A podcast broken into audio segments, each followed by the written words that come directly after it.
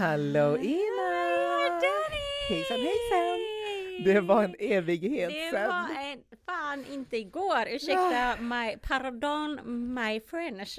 Oh my god, alltså det har hänt så mycket. Jag vet. Jag vet inte ens senaste vi hade avsnitt. Nej jag tror det var någon gång innan sommaren. Ja, och nu är det vi inne i halloween-tiden. Nej men alltså jag, alltså jag tror att det är första september nu. Det är det inte. Vi är Nej. snart inne i november. Men jag kände att det var kallt, eller du vet den här höstkänslan när Ja. man går ut och bara känner nej nu är det dags att rota fram eh, Mm. liksom vinterjackan. Ja, visst. Ja. Det är så sjukt, tiden har gått så. Alltså vi har ju hängt och gjort massa grejer Ja, tillsammans. precis. Så det har ju inte varit så länge ifrån varandra. Nej, men från podden och er som lyssnar har det ju verkligen varit länge. Mm. Och vi har inte ens haft ett riktigt säsongsavslut på förra, eller säsongsintro liksom. Exakt, men, eh, we're back! we're back. och jag tänker det får bli så här att eh, avsnittet kommer liksom då och då. Exakt. Eh, för att det är det, det konceptet som funkar bäst just nu. Ja. Eh, med tanke på att vi har gäster. Precis. Och vi kommer ha en gäst idag Vi också. kommer ha en gäst idag Very också. fun. Men liksom eh, bara, alltså, det, vi ska ha det och vi ska prata och, och, vi, Mm. och det kommer bli hur bra som helst. Men jag vill bara, liksom bara, för er som lyssnar, jag tänker typ snabbt Danny, om du kan i tre ord, nej jag skojar, inte tre ord, men bara så här, Mm. hur har det varit sen vi såg sist? Vi sågs innan sommaren, jag kan tro i maj, alltså här i podden. Uff, Hur har sommaren varit? Hur hur har sommaren varit? går engagemanget? Det har varit eh, berg och dalbana ska jag säga. Mm. Det har varit eh, men alltså, jag var ju hur taggad som helst på en resa för jag har inte rest Just på... det. Vi, vi två har ju rest en gång. Ja. Och det var ju till EU-parlamentet i Mm. Strasbourg. Men eh, jag har inte varit på semester semester Nej. eh, sedan innan pandemin. Alltså det är helt sjukt. Och, Det är faktiskt sjukt, eller jag menar det är inte sjukt, men eh, det är länge eller sedan. alltså semester Ja. liksom, ja, men någonstans inte här i Göteborg Nej, eller i. Stockholm typ. Så då kände jag, ja men vad kul, då ska vi kanske åka iväg någonstans. Men eh, så blev det ju inställt eh, Ja, typ två dagar innan liksom, av externa faktorer. Mm. Så då förstördes den resan eh, till Italien. Eh, och då tänkte jag, okej, men då får det bli en staycation. Mm. Och det får man så normalisera, staycation. och, eh, men eh, jag trodde att staycation skulle vara kul, men det har ju regnat så mycket. Ja, Eh, så inte ens det har varit kul. det. Men det är därför jag, jag tycker typ att det är lite därför jag säger att det känns som att det är första september. För att så här, säsongsmässigt här, jag har liksom inte fått känslan av att det har varit sommar. Nej, Nu är det exakt. höst. Allting har bara varit en och samma. Idag är det varmt, idag är det kallt. Mm. Sådär upp och ner liksom. Så jag håller med dig. Skittråkigt. Men, Tråkigt. men vad ska man göra? Du har ju eh, gjort en Ja. stor grej. Så jag har gjort, det är typ många stora grejer jag har gjort nu känns det som. Men eh, Med en speciellt stor grej. jag har blivit färdig med skolan! Yes! Du har ju Alltså- har skrivit masteruppsats. Jag har skrivit en jävla masteruppsats. Masteruppsats, ja. Ja, och det var hemskt.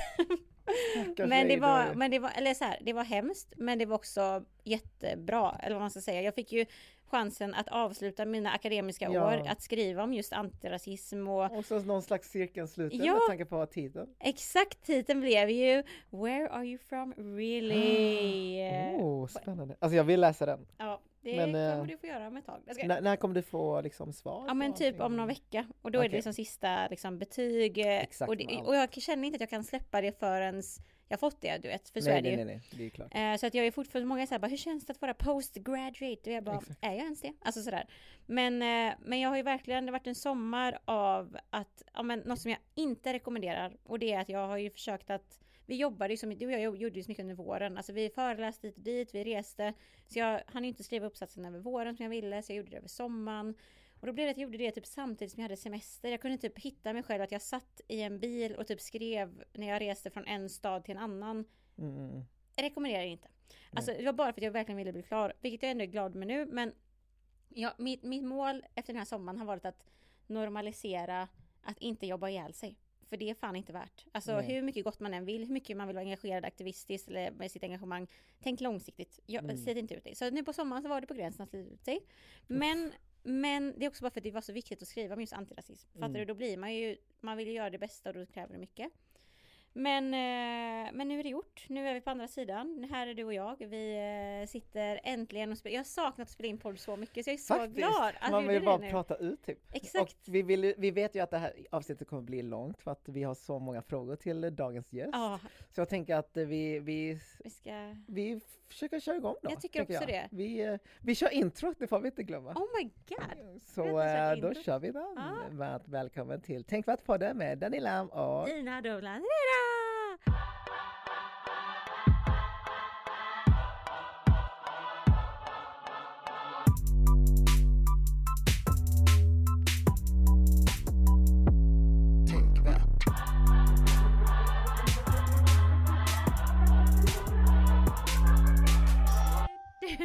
Okej, men som där du sa Danny, vi ska, Mm. eh, podden är ju det här nu. Vi har gäster. Yes. Vi ska inte prata för mycket om våra liv. Det kan vi, göra. Ni Mm. kan skriva till oss så kan vi prata mer om våra liv Exakt. if you want to.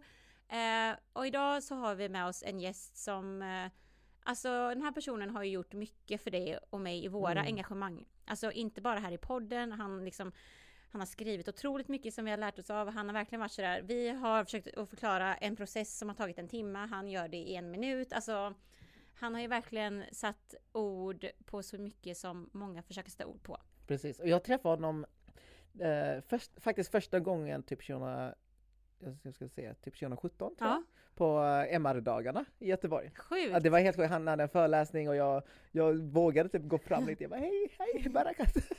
och nu avslöjar jag vem det var, men det gjorde vi säkert redan med titeln. Antagligen. Men jag jag var jättestort fan och eh, han är så vettig och man ser ju honom i media. Eh, och det är ju inte så många liksom antirasister som får den plattformen liksom. Så jag är så glad för hans skull att Mm. eh, faktiskt få bli inbjuden Mm. till olika ja, men stora medier och få prata ut om de här viktiga frågorna. Exakt. Så vem är det vi pratar om? Vi pratar om mannen, myten, legenden Barakat Gebrsehavariat. Yes! Alltså vi är så, och vi liksom är så glada av att få ha med honom just i podden för att, som du säger, att han jobbar så himla mycket med hur man kommunicerar om Mm. antirasism, hur man utbildar på ett så lätt förståeligt sätt som möjligt. Så Barakat, han är ju känd, han eh, är ju, han eh, vet det, är ju föreläsare, han är även mångfaldsexpert på TV4 Nyhetsmorgon. Han eh, har liksom sin förändringsbyrå och han är väl, ja men man kan se honom som en expert inom antirasism i Sverige helt enkelt. Mm, mm. Och vad han är mest känd för just nu är ju boken Får man säga svart som han släppte nu i somras. Mm. Och det är ju typ den vi har bjudit in honom för att prata om. Men bara tänker så här lite snabbt, vi kommer gå in, vi kommer prata om boken jättemycket, men om du Mm. hade sammanfattat kort bara. Om vad handlar boken? den om? Ja.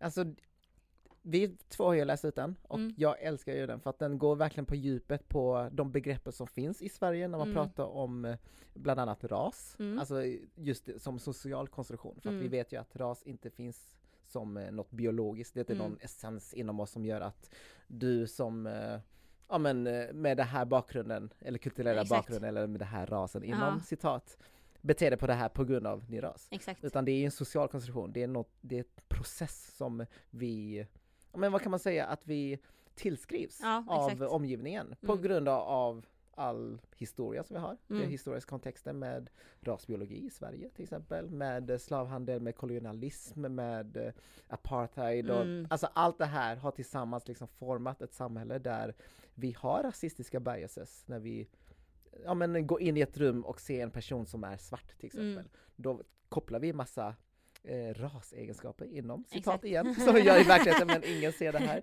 Så, eh, och får de här tankarna om hur den personen är som person fast Mm. vi inte ens lärt känna den. Nej. Det går ju på en millimikrosekund liksom. Exakt. Eh, och det är på grund av att vi blir matade varje dag av media, av, eh, av samhället i stort.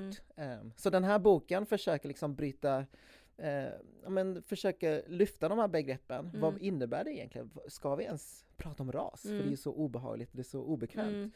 Mm. Och om vi ska prata om ras, i vilket sammanhang då? Mm. Eh, Barakat tar upp liksom nyanseringar av de här begreppen men också eh, problematiken eh, men också olika import av eh, ja, men amerikanska, liksom, Mm. eh, engelska ord. Mm. Eh, och ja, djupgräver liksom kring de här Exakt. begreppen. Och det tycker jag är, är verkligen på tiden att vi har något sånt här handbok eller guide som Exakt. faktiskt låter oss navigera i det här havet eller Mm. djungeln av tusen olika begrepp om man vågat liksom Nej. säga de sakerna för att man är rädd för att trampa fel. Exakt, och det är det som just han gör, att han utgår ifrån att vi har den här teoretiska ängsligheten här i Mm. Sverige just nu. Att vi alla, vi lever i en tid där vi vet om att okej, vi vet om att det finns rasism, Mm. men vi vet också om att, det, att liksom inom situationstecken då, man kan säga fel. Mm, mm. Eh, och det är utifrån det synsättet som han försöker skapa den här begreppsapparaten som man kallar det, så att vi helt enkelt kan bli mer effektivare och empatiska antirasister.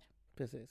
Ska vi ringa honom? Alltså jag tror det. Vi sitter här, jag känner bara nu när jag pratar, jag bara, "Här, jag ha- famlar mellan Exakt. orden och han är ju, han går ju mitt i prick på allting. Så jag det tycker vi gör det. Let's call him!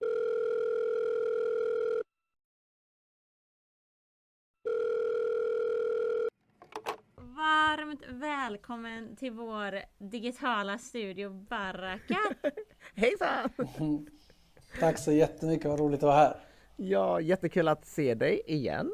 För det var inte så länge sedan vi sågs IRL, eller hur? Detsamma, verkligen. Bokmässan. Precis. Alltså, och skitkul, jag har ju sagt till dig Baraka att vi har ju bara hört, eh, vad heter det, i skrift du och jag. Och som jag skrev till dig för ett tag sedan att det känns som att vi går way back med varandra. För att jag har ju läst dina grejer så mycket längre än vi faktiskt känt varandra. Så här, slightly stalkervarning. Men eh, skitkul att få sitta och köta på en grå mörk söndag som det ju faktiskt är. Jättekul. Alla Verkligen. Jag ska säga att det är en eh, stalking som jag uppskattar. nice! Bra, det, det är samtycke här. Exakt. Det sker med samtycke. Exakt. Det är inte en som i positiv serien. form av stalking. Exakt, det är inte som serien You här när jag går runt och bara så. Exakt. Nej men eh, så kul att veta det och ses och höra så här. Ehm, du eh, verkar att liksom, hur, vill du börja med att fråga hur är läget? Hur mår du? Hur mår du idag? Men det är bra. Det är bra. Jag har haft problem med sömnen de senaste månaderna. Mm. varit mycket stress och mycket så här högpresterande sammanhang som har gjort att jag har varit aktiverad hela tiden. Men senaste veckan har jag fått ordning på det. Så jag har sovit typ eh, åtta timmar Mm. eh, i rad, typ två nätter nu. Och det är så här, eh, man ser världen med helt andra ögon. Så, att, eh, Det är så jag, sant. Mm. så ni har verkligen fångat mig så här rätt eh, dag. Åh, åh, vilken tur så att det inte blir bara söndag Jag har som är tränat, jag har vilodagen. sovit bra. Jag har ju, alltså det är en perfekt söndag så det, jag har sett fram emot att runda av veckan med det här samtalet. Åh gud vad Mm, nice. verkligen. Det är så sjukt det där med sömn, hur man, alltså det är en sån jäkla basal grej, men man glömmer det på typ varje dag. Man bara, ja just det, bara att man sover typ åtta timmar istället för sex ökar livskvaliteten Uff, så ja. mycket. Alltså jag minns inte ens senast jag sov åtta timmar. Nej men du sover jätte, du sover alltid, det är alltid med Danny när vi ska höras. Om vi ska höras klockan Alltså- sju på morgonen, så, så här, tre timmar ti- tidigare så var du aktiv på Facebook Messenger typ. Nej, jag borde sova mer. Alltså man tar ju det för Du givet. måste sova mer, alltså med I risk för att deraila samtalet men sömn är. Och jag brukar vara väldigt noggrann med min sömn men senaste månaderna har bara varit, det senaste året ska jag säga, har varit så här, en, ett ex, exceptionellt år på många sätt och vis. Och jag, den har verkligen rubbat mina sömnrutiner. Mm. Men senaste veckan och så har verkligen varit så här, jag känner mig utvilad och eh, liksom redo. Ja men nice, inspirerande att höra. Det där tar jag med mig nu. Ja. Alltså påminnelse, sömn är viktigt. Mm. Det är är viktigt. viktigt. Viktigast kanske, tror jag. Exakt. Men vet du det som du säger, eh, du var ju inne lite på det nu snabbt. Du har haft ett eh, speciellt år här. Och eh, som vi vet och som vi vet att våra följare vet, lyssnare vet, eh, man ser ju dig överallt just nu. Du, är ju, du springer ju mellan intervju till intervju, eh, liksom fil, eh, rörligt material eller ljudligt material. Och Ja, det är ju mycket för boken du precis har släppt får man säga Mm. svart. Mm. Och Ja. vi ska absolut djupdyka i den och verkligen så försöka gå igenom de här begreppen som du blir frågad om. Men eh, alltid när vi bjuder in gäster så brukar vi alltid börja med att prata lite om dig. Vem är Mhm. liksom Barakat? Ja, en väldigt filosofisk fråga. Verkligen. Och oftast har man ju ganska svårt att veta ens var man ska börja någonstans. Men jag tänker att, Ja. men hur skulle dina vänner beskriva dig idag? Och hur skulle de beskriva dig som ung? Det tror jag kan vara Mm, bra. alltså, det var en väldigt bra så här, um, fråga att djupdyka i. Hur de skulle Mm. beskriva mig förut. Jag tror att jag har utvecklats att bli mer diplomatisk. Mm. Jag tror att de skulle, eh, kanske inte använda just de orden, men jag tror att jag var mycket mer av en så här polariserande och, och mer polemisk figur när jag var barn. Eh, Jag hade liksom inte lärt, lärt mig att här kalibrera eh, mitt, eh, här, mina idéer eller mitt sätt att förhålla mig till världen. Mm. Det, jag tror att jag skriver där i boken, ja, men det var en, Ja. eh, en äldre svart herre och jag nämner att han är svart för att det är viktigt i sammanhanget uppenbarligen. Men vi hade någon diskussion och det var när Obama blev vald Och eh, jag stod på liksom ena sidan av spektrat medan det var så halleluja-stämning överlag. Jag skulle säga så bland många svarta runt om i världen. Och jag var mycket mer så här kritisk och jag var så här, det här kommer inte förändra någonting. Och det här är bara liksom ett svart ansikte på så här, här Imperialism. vit, eh, Mm. ja, exakt, vit imperialism och Ja. så vidare. Alltså jag verkligen så, jag snöade in mig på den, den tankefiguren. Vilket gjorde att jag var, jag var inte särskilt mottaglig för andra läsningar, mer Mm. nyanserade. eh, eh, eh, så här förståelsen av, av den här historiska händelsen ändå.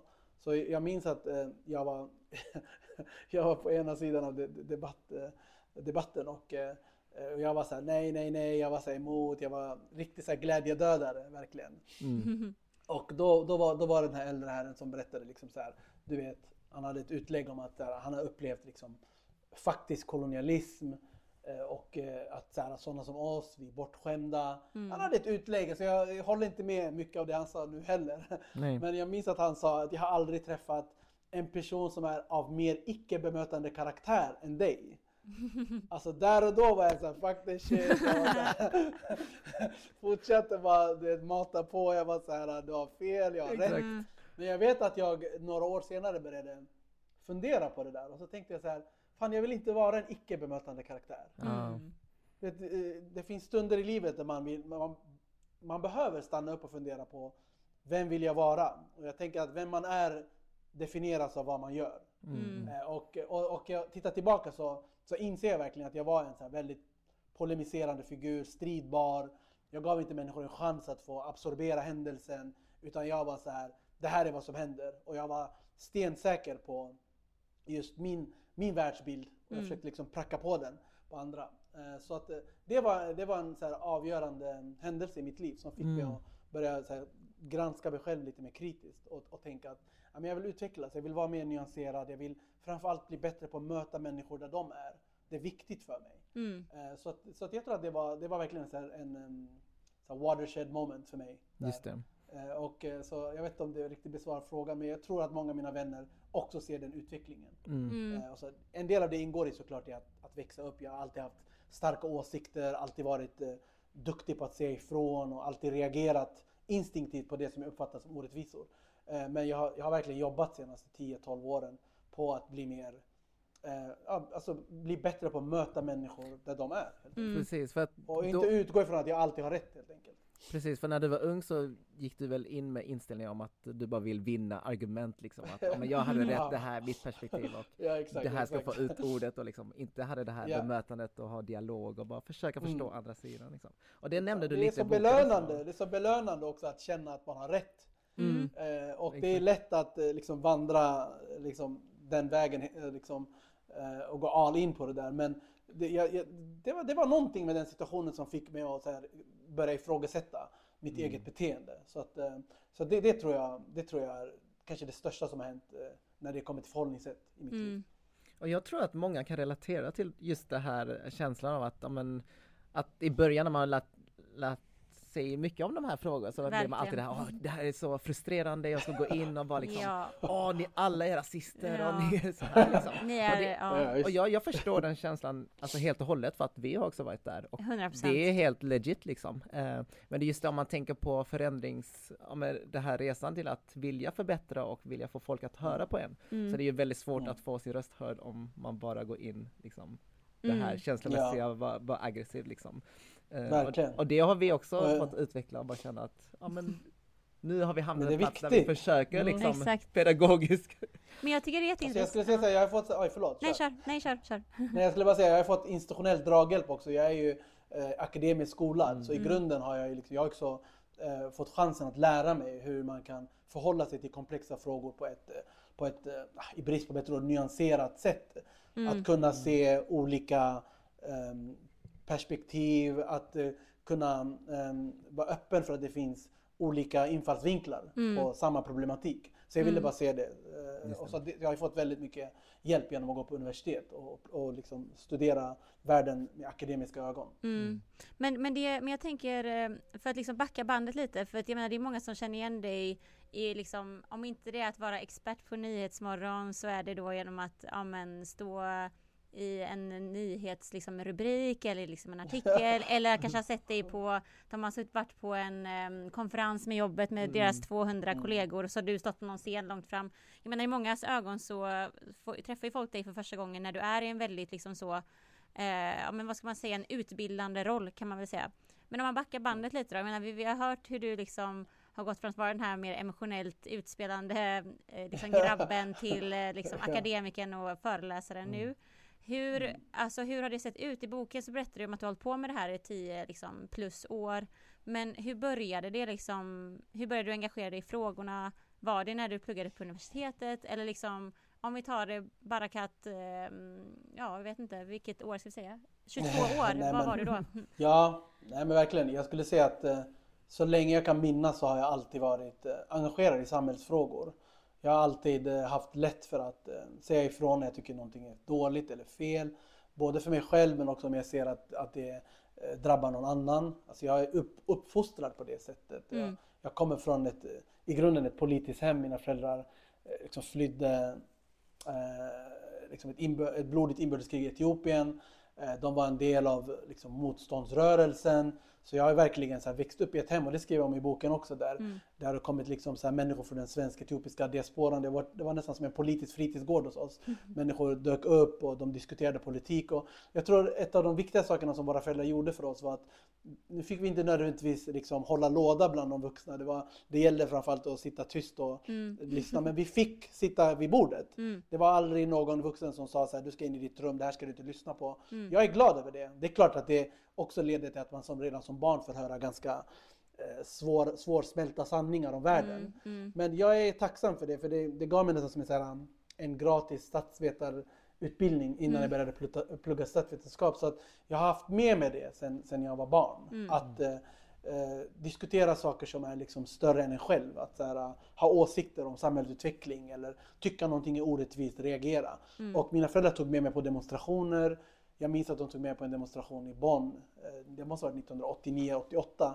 Jag var bara typ sju år men mm. att som sjuåring få uppleva en demonstration. Mm. Det gjorde någonting med mig i alla fall. Att jag, jag lärde mig ganska tidigt att det går att äh, äh, göra sin röst hörd. Mm.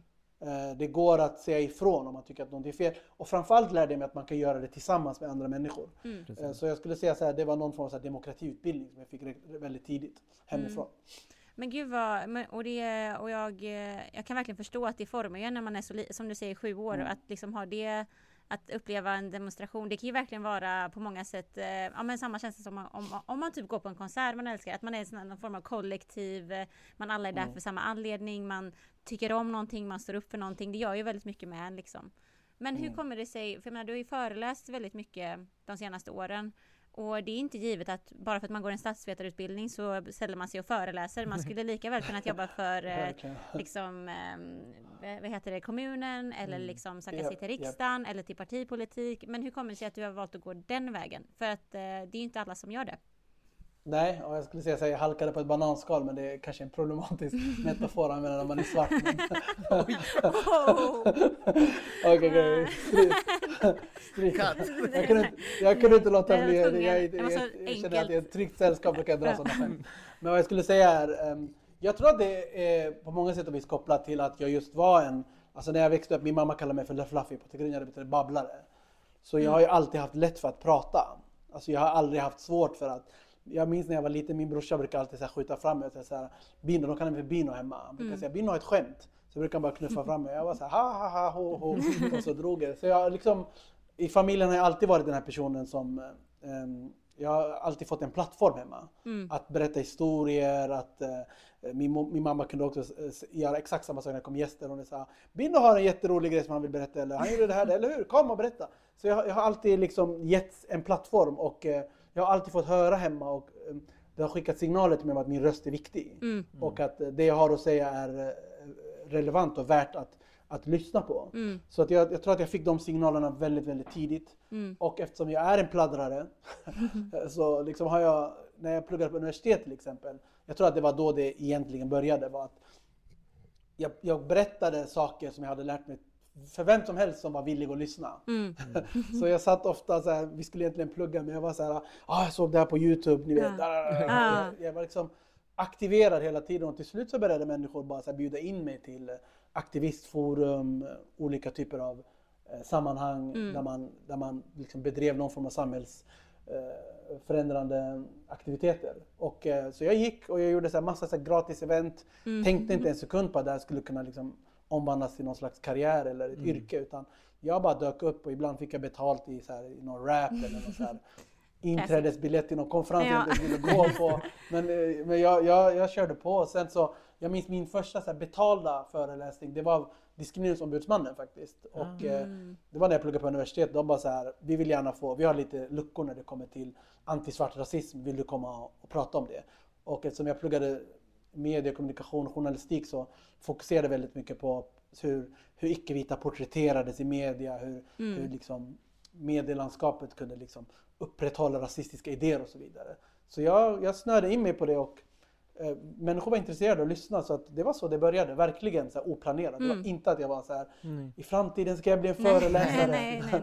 Men hur Det- kändes det det, var att, verkligen att det. faktiskt första gången då liksom fick betalt för det du gjorde liksom? För att jag kan tänka mig att det det är ett ganska ensamt arbete för att det är inte så många som ser ut som dig som jobbar med de här frågorna Mm. och Ja, alltså, det var få stort och jag ska skicka en shoutout till Ketimba Sabuni som, Mm. var, Mm. som har varit liksom en, lite av en mentor under många år som en storebror. Han bjöd in oss och jag, jag var såhär, vad ska jag prata för det hon här?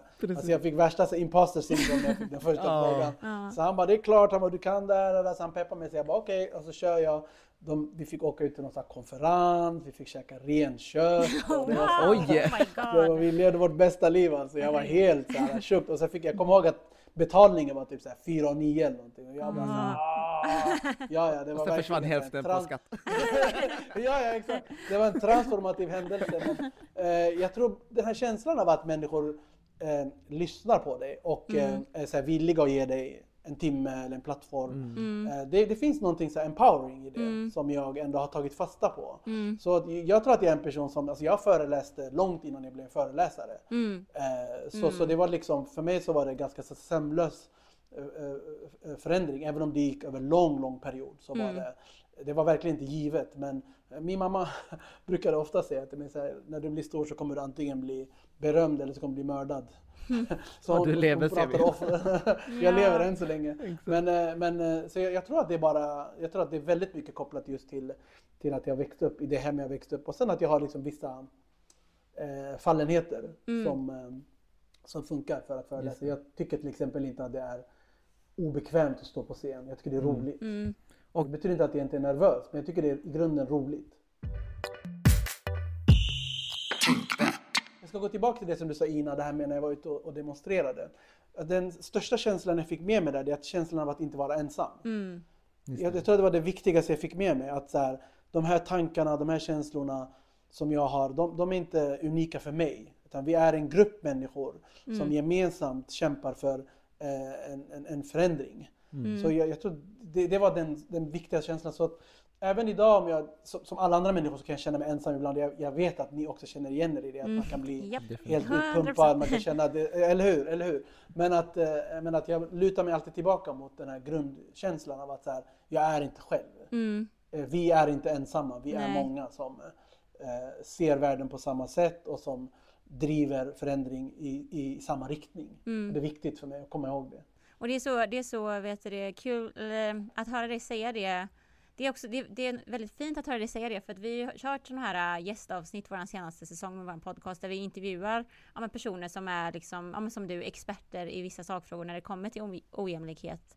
Eh, och de allra flesta säger ju samma sak att man det är, liksom, det är så lätt att man blir liksom porträtterad av samhället som den här experten där man liksom har nått någon form av level av att jag I've made it eller jag Mm. har liksom kommit till någon plats där allting är frid och fröjd för att jag besitter den här extremt svårhanterade kunskapen om någonting och att livet då skulle vara jättelätt. Men med det kommer ju också att man blir ganska ensam ju. Alltså för att man eh, både besitter ett ansvar men också kastas runt i många olika sammanhang. Och det, jag vill bara säga att alla gäster som vi har haft hittills har snackat om exakt samma sak men också hur fint det är att just ha de här samtalen Mm. med liksom alla vi som jobbar med förändringsarbete på olika sätt och att det är så himla viktigt att fortsätta och eh, ja, men dela erfarenheter och bara prata. Precis. Så, och minnas Verkligen. att man och, inte och ens... där, och där bidrar ju ni till en plattform där vi får möjlighet att göra det. Så liksom en stor eloge och en shoutout till er. Liksom. Ja, men det var kul för Eh, fan. och- ja, men ändå, men Ja. ändå, det är kul men det, det är faktiskt så att ni via alla era plattformar bidrar till, till förändring Mm. och ni i allra största grad bidrar till att eh, minska känslan av ensamhet. För att det är ju så när du är ute och föreläser, det är långt ifrån ovanligt att jag är den enda svarta Mm. i ett helvitt rum. Glöm enda svarta, enda icke-vita många gånger. Mm, Och det finns ju någonting i den känslan som är svår att försonas med. Mm. Och det, det tänker jag också att många av andra eh, människor som bryter mot vithetsnormen som föreläser om abstrakta, Ja. komplexa som du sa. Alltså, eh, politiskt explosiva frågeställningar, att man sitter där och, och ska vara någon slags expert, man ska förklara Ja. grejer. Det finns ju någonting, ut, alltså det finns någonting sårbart i det. Man, man, är, Ja. man är i ett sårbart läge så att säga. Så att för mig är det jätteviktigt att hela tiden digitalt eller fysiskt connecta med, med, med andra människor som, som, som driver förändring på ungefär samma Mm. premisser. Och jag säger ungefär eftersom det är viktigt att komma ihåg att det finns uh, skiljelinjer. Ja, Mm. skiljelinjer kanske uh, överaccentuerar det men det finns ju såklart, vi har Mm. olika metoder, olika Ja. idéer. Det är viktigt att komma ihåg att antirasismen är en, en eh, bred och ibland till och med eh, en rörelse full av motsättningar till och med. Mm, Så det, det är ja. viktigt att komma ihåg det. Så man kanske ska prata om antirasismer på samma sätt som man pratar om rasismer. Ja. Men min poäng, för att inte bli för långrandig, är att i allt det här, i olikheterna, så finns det också vissa gemensamma premisser som jag i alla fall känner mig, eh, liksom, känner en stor gemenskap kring andra människor som gör Mm. liknande grejer. Ja men det är väl alltså och eh, ja och så är det ju verkligen men, men det är det som är så um, extremt extremt alltså för nu pratar du om det här med att ja, men antirasismen har ju olika liksom ja men om man ska tänka på det ur ett intersektionellt perspektiv så finns det ju så många olika sätt man liksom behandlar den frågan och hur man vilken ingångspunkt man har i frågan vad man fokuserar på och, och allt det här och för att liksom eh, ja, men komma in då på ditt senaste stora stora bidrag till antirasismen så Tack, har vi ju här som jag, alltså det är, ja där är den med. Boken. Nu, eh, jag håller i din bok nu, får man säga svart. Och vi båda har läst ut den. Vi har läst ut den och jag måste, säga, jag måste säga en sak, jag läser aldrig böcker, men jag, jag har en hel, hel, hel bokhylla med massa böcker. Men jag har faktiskt läst ut den här, så det är väldigt, stor, det är väldigt bra komplimang. så ta åt dig. Verkligen, verkligen, det gör jag verkligen. Jag tar verkligen åt mig. Och jag ska-. Och jag ska säga dig Barkat att för mig, alltså bara innan vi går in på innehållet då, och bara vad boken har betytt liksom. Alltså den här boken för mig, jag ska jättesnabbt säga det här, kom som eh, den droppade in i min brevlåda, alltså when I needed it the most. För jag har suttit och skrivit en, ja du vet ju Barkat om någon, en eh, masteruppsats över sommaren. Fy, fy. Alltså ja, det behövs I göras. Det behövs göras. Let's take a Så- moment. Alltså, och då RIP. kom, nej men alltså boken bara kom. Den bara kom för jag satt där i slutskedet och bara liksom, det saknas ett sätt att kommunicera effektivt det jag vill kommunicera. Och då kom Mm. din bok, just som jag kallar, alltså det här är liksom, jag hade kallat det här som den mest koncisa Handboken. handboken om typ, för att förstå hur rasism funkar i den svenska kontexten. Mm. För att när man kommer från en akademisk eh, håll som du gör Barkat och som jag i just den här frågan och Danny du kan ju, även om inte du har pluggat de här grejerna så kan Mm. du så mycket akademiskt om det här ändå. Så är det så lätt att man pratar om liksom rasism på anti- antingen ett alldeles för teoretiskt sätt eller från ett kontextuellt plats som har med typ Am- Amerikas historia att göra eller Mm. Storbritanniens historia att göra eller Frankrikes historia. Men det är ju alltså en del i hela liksom uppförsbacken för många vi som jobbar med antirasism i Sverige är just att vi saknar liksom Begrepp. begrepp om just hur det funkar här i Sverige. Och du har ju verkligen liksom på de här få sidorna lyckats fånga så jäkla många stora processer. Sådana saker som för mig tar typ, jag, alltså det är därför jag alltid brukar skriva till dig Barakat att du under minuten lyckas att förklara de här komplexa grejerna. Och det är inte för att du pratar fort utan det är för att du är så koncis. Fattar du? Alltså, Tack. du, Både och. Både och. Jag, får, ja, det är både och. Jag får åberopa, jag får åberopa TF igen, men eh, eh, alltså jag eh, rodnar även om det inte märks som jag brukar, som jag brukar säga. Men på riktigt alltså, jag, det här är två otroliga komplimanger från Alltså jag är helt eh, rörd alltså. Men också att ni båda berättar saker som jag verkligen vill höra. Liksom, att den ska vara koncis och att den ska tillhandahålla verktyg. Men det är fler, eh, Danny, som har sagt att jag läser inte normalt, men jag läst ut din bok. Och det var en av mina största rädslor när jag skrev den. Mm. Jag ville verkligen, innan, apropå det du sa innan, jag ville skriva 400 sidor. Mm. Men min redaktör var så här, no, no, no. Nej, nej, Min redaktör är djupt eh, eh, min redaktör själv är en person som har erfarenhet av rasifieras och som är djupt insatt i, i, i frågorna. Det var ett av, eh, liksom, eh, jag ska inte säga kraven, men ett av mina Jo, men, starkaste ja. önskemål för att ha en redaktör att jobba med. Och hon var så här, Mm. no. Nej. Så jag, alltså eh, en stor, stor eloge till henne, Lave Motadi heter hon. För att eh, vi fick till den så här kondenserad. För när jag fick den på 156, jag var så här, ah, How? 156 sidor. Men det är också viktigt att anpassa sig till, eh, till hur människor Ja. konsumerar eh, Precis, precis. information idag. Exakt. Alltså för mig är det chockerande att människor ens läser en bok man har skrivit. Jag, precis som du, jag har massa böcker. Jag är visserligen läsare men det ska mycket till för att jag ska läsa en bok. Exakt. Mm. Så det läsa är ut verkligen den, yttersta... Ja. Ja, läsa ut den. Exakt. är den yttersta komplimangen. Jag vill bara stanna upp en sekund och säga att det betyder jättemycket för mig att få höra det från, från er. För ni är inte nödvändigtvis målgruppen heller. Nej. Så, och när det kommer från människor som jag vet är djupt insatta i det här och de tycker så här, "Ah, det här är bra.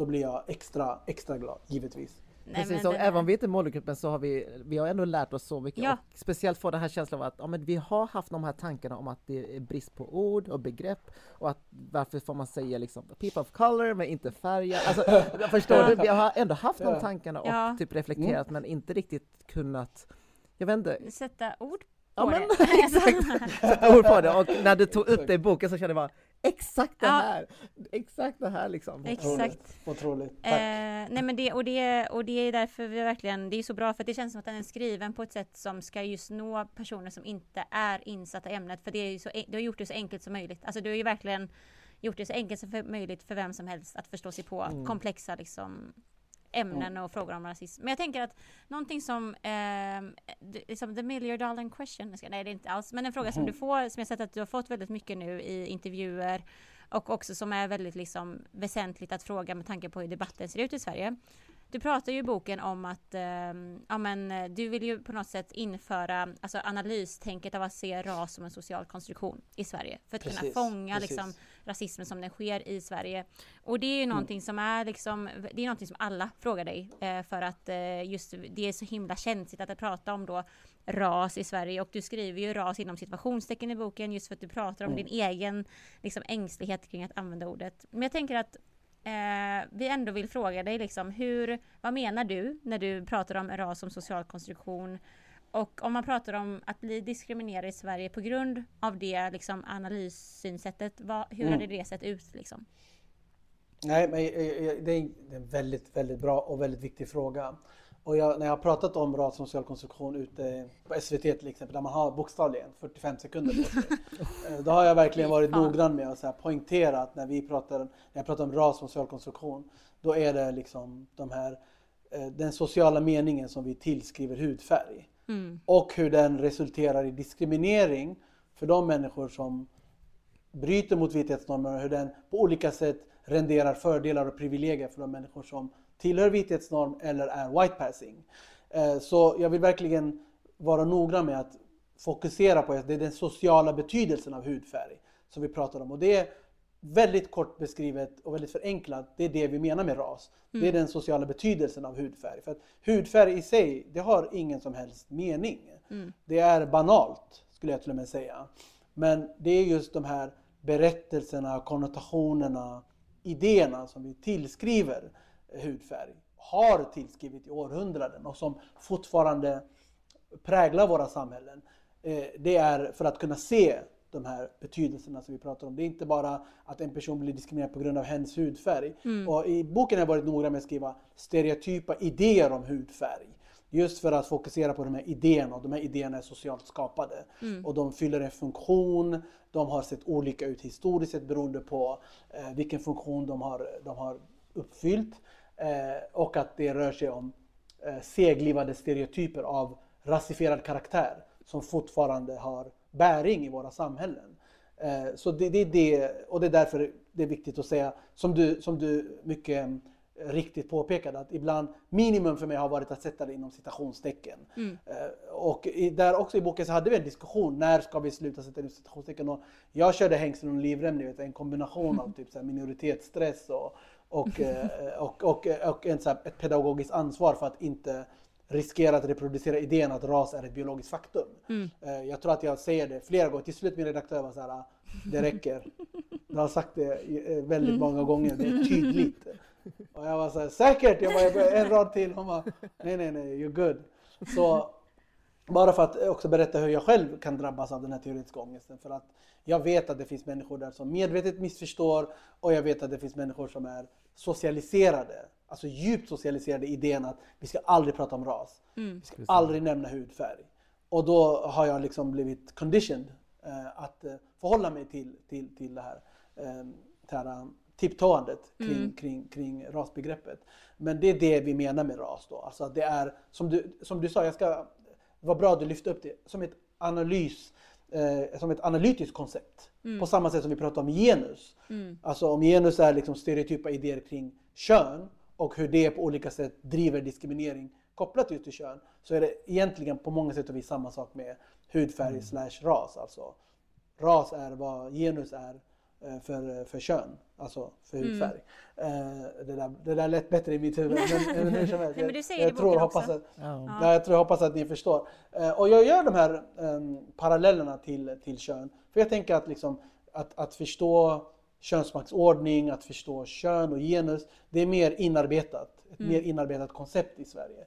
Eh, och då, här pratar jag också om att vi måste ta på oss hudfärgsglasögon på samma sätt som vi har genusglasögon. Och det är för att vi ska kunna se eh, rasifierade orättvisor och rasifierade beteenden eh, och idéer som på olika sätt anspelar på, på ras. Eh, Men vi måste inte säga ras, vi måste förstå att ras opererar på samhällsnivå. Och det är det jag gillar så i boken för att du, eh, du synliggör så tydligt med just det här med eh, jämförelsen med eh, ja, men feminism och antirasism. Liksom. Att i, inom feminismen så har man ju börjat använda olika begrepp som ja, killgissa, mansplaining, manspreading, killräckligt och allt det här som du nämnde i boken också. Att, Monolog. Just det, just det. Ja. att man Monologen.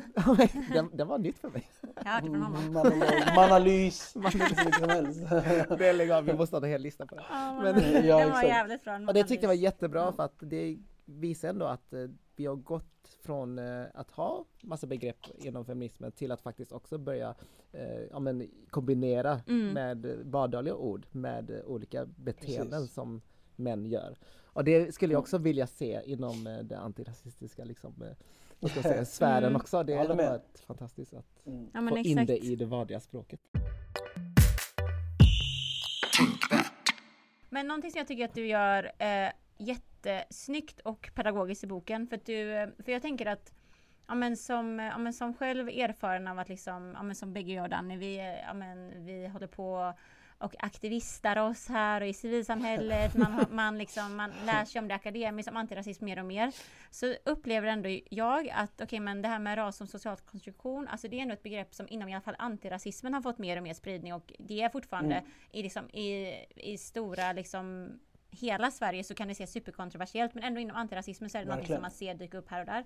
Men jag upplevde att när jag började liksom förstå detta så hade jag ändå svårt att förstå, okej men vad skiljer för i liksom ibland, i, ibland i politiken så pratar man ändå, man har börjat prata om rasism liksom baserat på hudfärg exempelvis. Och då har det varit svårt för mig i början ibland att förstå, okej men vad är då skillnaden mellan typ eh, ras och social konstruktion och hudfärg eller ras och social konstruktion som et, etnicitet eller etnisk diskriminering. det. Och du, pra- du gör du gör jättesnygga liksom, eh, övergångar för du berättar om skillnaden, vad du tycker är skillnaden med att se liksom ras som social konstruktion versus hudfärg och hudfärg versus etnicitet. Mm. Och jag tänker, kan inte du bara också bena ut lite så här, varför, på vilket sätt eh, är liksom inte etnicitet nog och på vilket sätt är inte heller hudfärg nog, även om det är bättre än etnicitet? Precis, och jag tycker det är en utmärkt fråga. Och Egentligen så handlar det om så här, vad det är vi försöker berätta. Om det vi försöker berätta har att göra med etnisk diskriminering, då är etnicitet en relevant analyskategori. Så eh, jag tar upp det här exemplet i boken, vill jag minnas, det är att vi vet också att idéer, så här, stereotypa idéer om etnicitet och hudfärg, de tenderar att samspela. Och jag tar upp det här exemplet där eh, man har sett inom sociala medier hur mycket så här, rasistiska idéer man tillskriver svensk-somalier till exempel.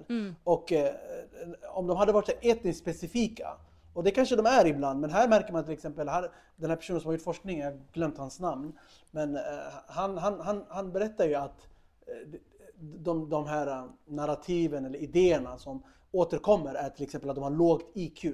Mm. Och idén om så här, eh, intellektuell kapacitet kopplat till svarthet, det är en uråldrig rasistisk stereotyp. Mm. Vi vet att den är kopplad till antisvart rasism. Och det är också just för att kunna göra härledningar, för att kunna placera rätt stereotyp på rätt karta i någon mening. Eh, så att om det är eh, rasifiering det rör sig om, om det är en rasstereotyp som reproduceras, då, är, då, behöver vi använda våra hudfärgsglasögon eller använda någon slags, då behöver vi använda ras som ett analytiskt koncept för att kunna se och synliggöra rasifierade orättvisor. Det behöver inte vara mer komplicerat än så. Sen är det jätteviktigt att också förstå eh, den diskursiva arkitekturen kring etnisk diskriminering om man så mm. vill. I, i, I, min egen kontext, i en svensk-etiopisk kontext till exempel, så har jag tack vare att jag förstår att jag har kritisk inställning till etnicitet också, mm. eller lärt mig att identifiera etniska stereotyper. Mm. Och jag vet att det finns återkommande idéer ja. om människor som är från Tigray till exempel, och människor mm. som är mm. från Amhara.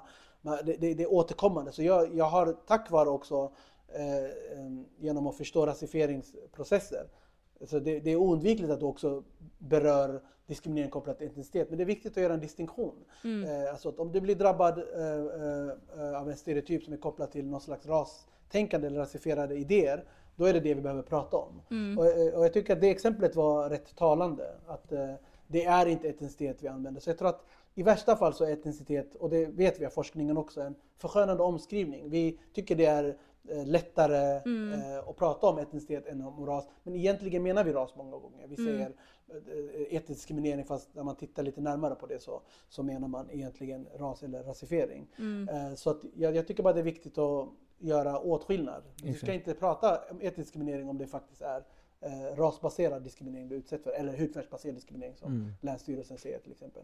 Mm.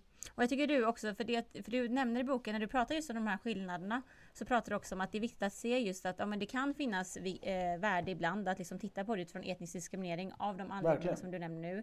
Ibland så är det viktigt att prata om hudfärg om vi pratar om specifikt liksom hudfärgsbaserad diskriminering och ibland eh, oftast så behöver man ju se det utifrån liksom stereotypa idéer om människors liksom, utseenden mm. och då kan hudfärg vara Precis. en av dem. Men du nämner det ja. som ett intersektionellt tänkt inom antirasismen. Mm. Och det tyckte jag var, det var en helt ny grej för mig. För jag har alltid tänkt på intersektionalitet som mer att ja, men, eh, jag är inte bara en icke-vit eh, person, jag är också en kvinna och icke-vit. Då är det för mm. mig väldigt enkelt att se att det är ett intersektionellt tänkt att se på det. Och det är ofta så det behandlas liksom, mm. nu i vedertaget språk. Men när du sa det som att det kan också vara intersektionalitet att liksom titta på både etnisk diskriminering, mm. hudfärg eller eh, liksom ras och konstruktion. Och för mig det var sånt, mm. bam! Ja. Alltså, ja, men bra att du nämnde ett, eh, intersektionalitet. Jag tror att vi ska alltid ha någon slags fler, fler perspektiv när vi, mm. när, vi, när vi tittar på diskriminering. Vi, vi behöver ha det. Mm. Men eh, i, ibland så tycker jag att vi trasslar in oss. Det, det, finns någonting med begreppet hudfärg också som, som jag tror är också så här ett resultat av den här teoretiska ångesten eller den här oviljan och ovanan att prata om ras och hudfärg. Mm. Så vi, vi, vi pratar hellre om hudfärg för att det, det är mer opolitiserat. Ja. Det är mer puttinutti, det är mer snuttifierat till och med skulle jag säga att prata mm. om hudfärg. Och jag är okej okay med att vi pratar om hudfärg, hudfärgsbaserad diskriminering, men också om vi förstår att ja. det inte är hudfärgen i sig som skapar diskriminering, utan det är de här stereotypa idéerna Exakt. kopplade mm. till hudfärg. Visst. Och det är rasifiering, det är ras. Mm. Så, så länge man förstår det, och det, det tycker jag att jag argumenterar för. Alltså jag ville gå loss på det här men ja. igen, min, min fenomenala redaktör var så här enough. Men jag ville, jag ville kritisera hudfärg ytterligare egentligen. Ja. Men sen insåg jag att, att jag försöker alltid vara, eh, jag försöker alltid ha ett funktionellt förhållningssätt till världen. Jag är så här, om det är så att vi kan driva en, en bra produktiv antirasism utifrån ett begrepp som hudfärgsbaserad diskriminering. Om vi förstår att hudfärg inte är relevant i sig självt utan att det är de här politiska berättelserna som tillskrivs det, de sociala berättelserna, så är, det, så är jag okej okay med det. Mm. det. det. blir liksom en... Eh, man får lägga mycket mer bandbredd på att förklara och beskriva visserligen. Alltså, jag önskar att man bara kunde säga ras och alla skulle förstå. Mm. Men vi, är inte, vi lever inte i ett sånt kulturklimat idag. Och det känns som enda länge... gången Oj, nu avbröt jag dig. Men du... kör, kör, kör, kör. Nej, jag tänkte bara att enda gången hudfärg faktiskt är relevant, det är väl inom vården i så fall, när man pratar om just ja. melaninrik eh, hud som du Exakt. nämnde också i boken. Det är, liksom, det är då det faktiskt är relevant. Mm. Men annars, och det är en väldigt det... bra poäng du gör. Mm. Och det, det går tillbaka till det här med relevans. Det är typ så här när du behöver prata typ om hudfärg och det verkligen som du ser har att göra med, med melaninhalt eller hur du absorberar sol eller hur olika typer mm. av mm. eh, dermatologiska sjukdomar uppenbarar sig i olika... Då är det inga problem och Precis. det ska vara okontroversiellt men jag vet också ja. att många läkare eh, och, och, eh, kan, kan, känna ängslighet kring Får man säga det? Jag har ett exempel, ett exempel på när jag var med min mamma på, hos läkaren. Jag brukar alltid följa med dem för att översätta. Och, eh, och då så berättade lä läkaren bara Ja, du är ju... Eh, och så var det så här. Oh. Allt handlade om D-vitamin, vilket är helt oproblematiskt. Hon, hon, ville bara, hon ville bara poängtera att min mamma har D-vitaminbrist. Hon bara, ja du är ju... Alltså, Ja, mörkhyad. Alltså, i mitt huvud, alltså, jag gjorde inte en poäng av det där och då, för jag tänkte Nej. att det viktigaste är att den medicinska informationen kommer fram. kommer fram. Men i mitt huvud så jag tänkte så här, men hon är oh, inte mörkhyad. Så här, min mamma tolkas som light skin normalt. Ja. Så jag var så här, det är egentligen helt, ett, ett klumpigt begrepp som, mm. som läkaren använder. Det hade varit helt okej okay för henne att säga att du som är svart ja. till mm. exempel i, i, i, det fallet. För att, eller att du har melaninrik hud. Eller ja. att, mm. det bara, men jag, fatt, jag, märkte hur ängsligt det blev. Det hade inte behövt bli det. Nej. Så, mm ju mer vi, vi förstår det här, desto mer effektiv kan till exempel vårdkommunikation bli. Mm. Så det finns ju verkligen ett sånt här konkret värde att få ut av att här, eh, eh, liksom, komma till den här terminologiska tryggheten och mm. skala bort den här teoretiska ångesten. För jag tror, eller tror, vi alla missgynnas eh, väldigt mycket av, mm. av att vi har situationer där människor kanske hellre väljer att ah, jag ska inte säga någonting för att det, jag är rädd för att säga fel eller jag är ängslig för att använda fel begrepp och så vidare. Mm. Så det, vi behöver komma bort ifrån den här, den här platsen. Mm. Men, och det är ju någonting som liksom är hela din motivation egentligen till boken som du pratar om, att det är just den här ängsligheten, den teoretiska ångesten som du liksom har sett i liksom ditt yrke och du gör en jättefin mm. shoutout till personen som du hörde det från första mm. gången i boken. Det är också väldigt fint. Det är så ödmjukt att bara alltid göra det. Att liksom att man, eh, för det visar ju också det bara... Där är en, en, en yrkesskada från akademin. Det är att du ska alltid, alltid. referera till Alltid referera till. Always. Och, min, och mina, min förläggare och min redaktör de började säga till mig så här, lyssna det här är inte en avhandling.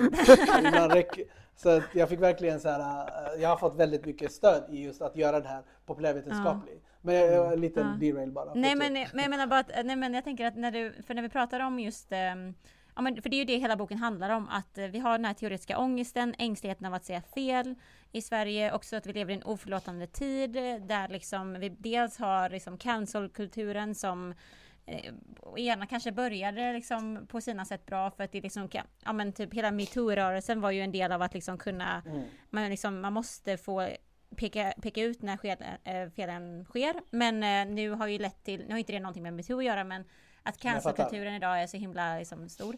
Men, yeah. eh, och därför så ville du skriva den här boken för att okej, okay, vi behöver prata, vi behöver ge, få bort den här ångesten och ängsligheten, men vi måste skaffa de begreppen vi kan för att belysa yeah. rasism. Yeah. Men jag tänker typ, vad är dina tankar om hur vi just här i Sverige, i den svenska kontexten, har kommit till den här äh, ångesten om just eh, att prata om rasism. För jag menar, vad, vad, tror du är liksom Sveriges historiska kontext som har lett till att vi mm. å ena sidan upp, det är så många som vittnar om rasism, men vi också vi, vi saknar det här vokabuläret att prata om det och kanske till och med juridiska ramverken för att liksom rapportera det. Vad tror du i Sverige har lett till att vi är där vi är? Liksom, vad är dina teorier om det?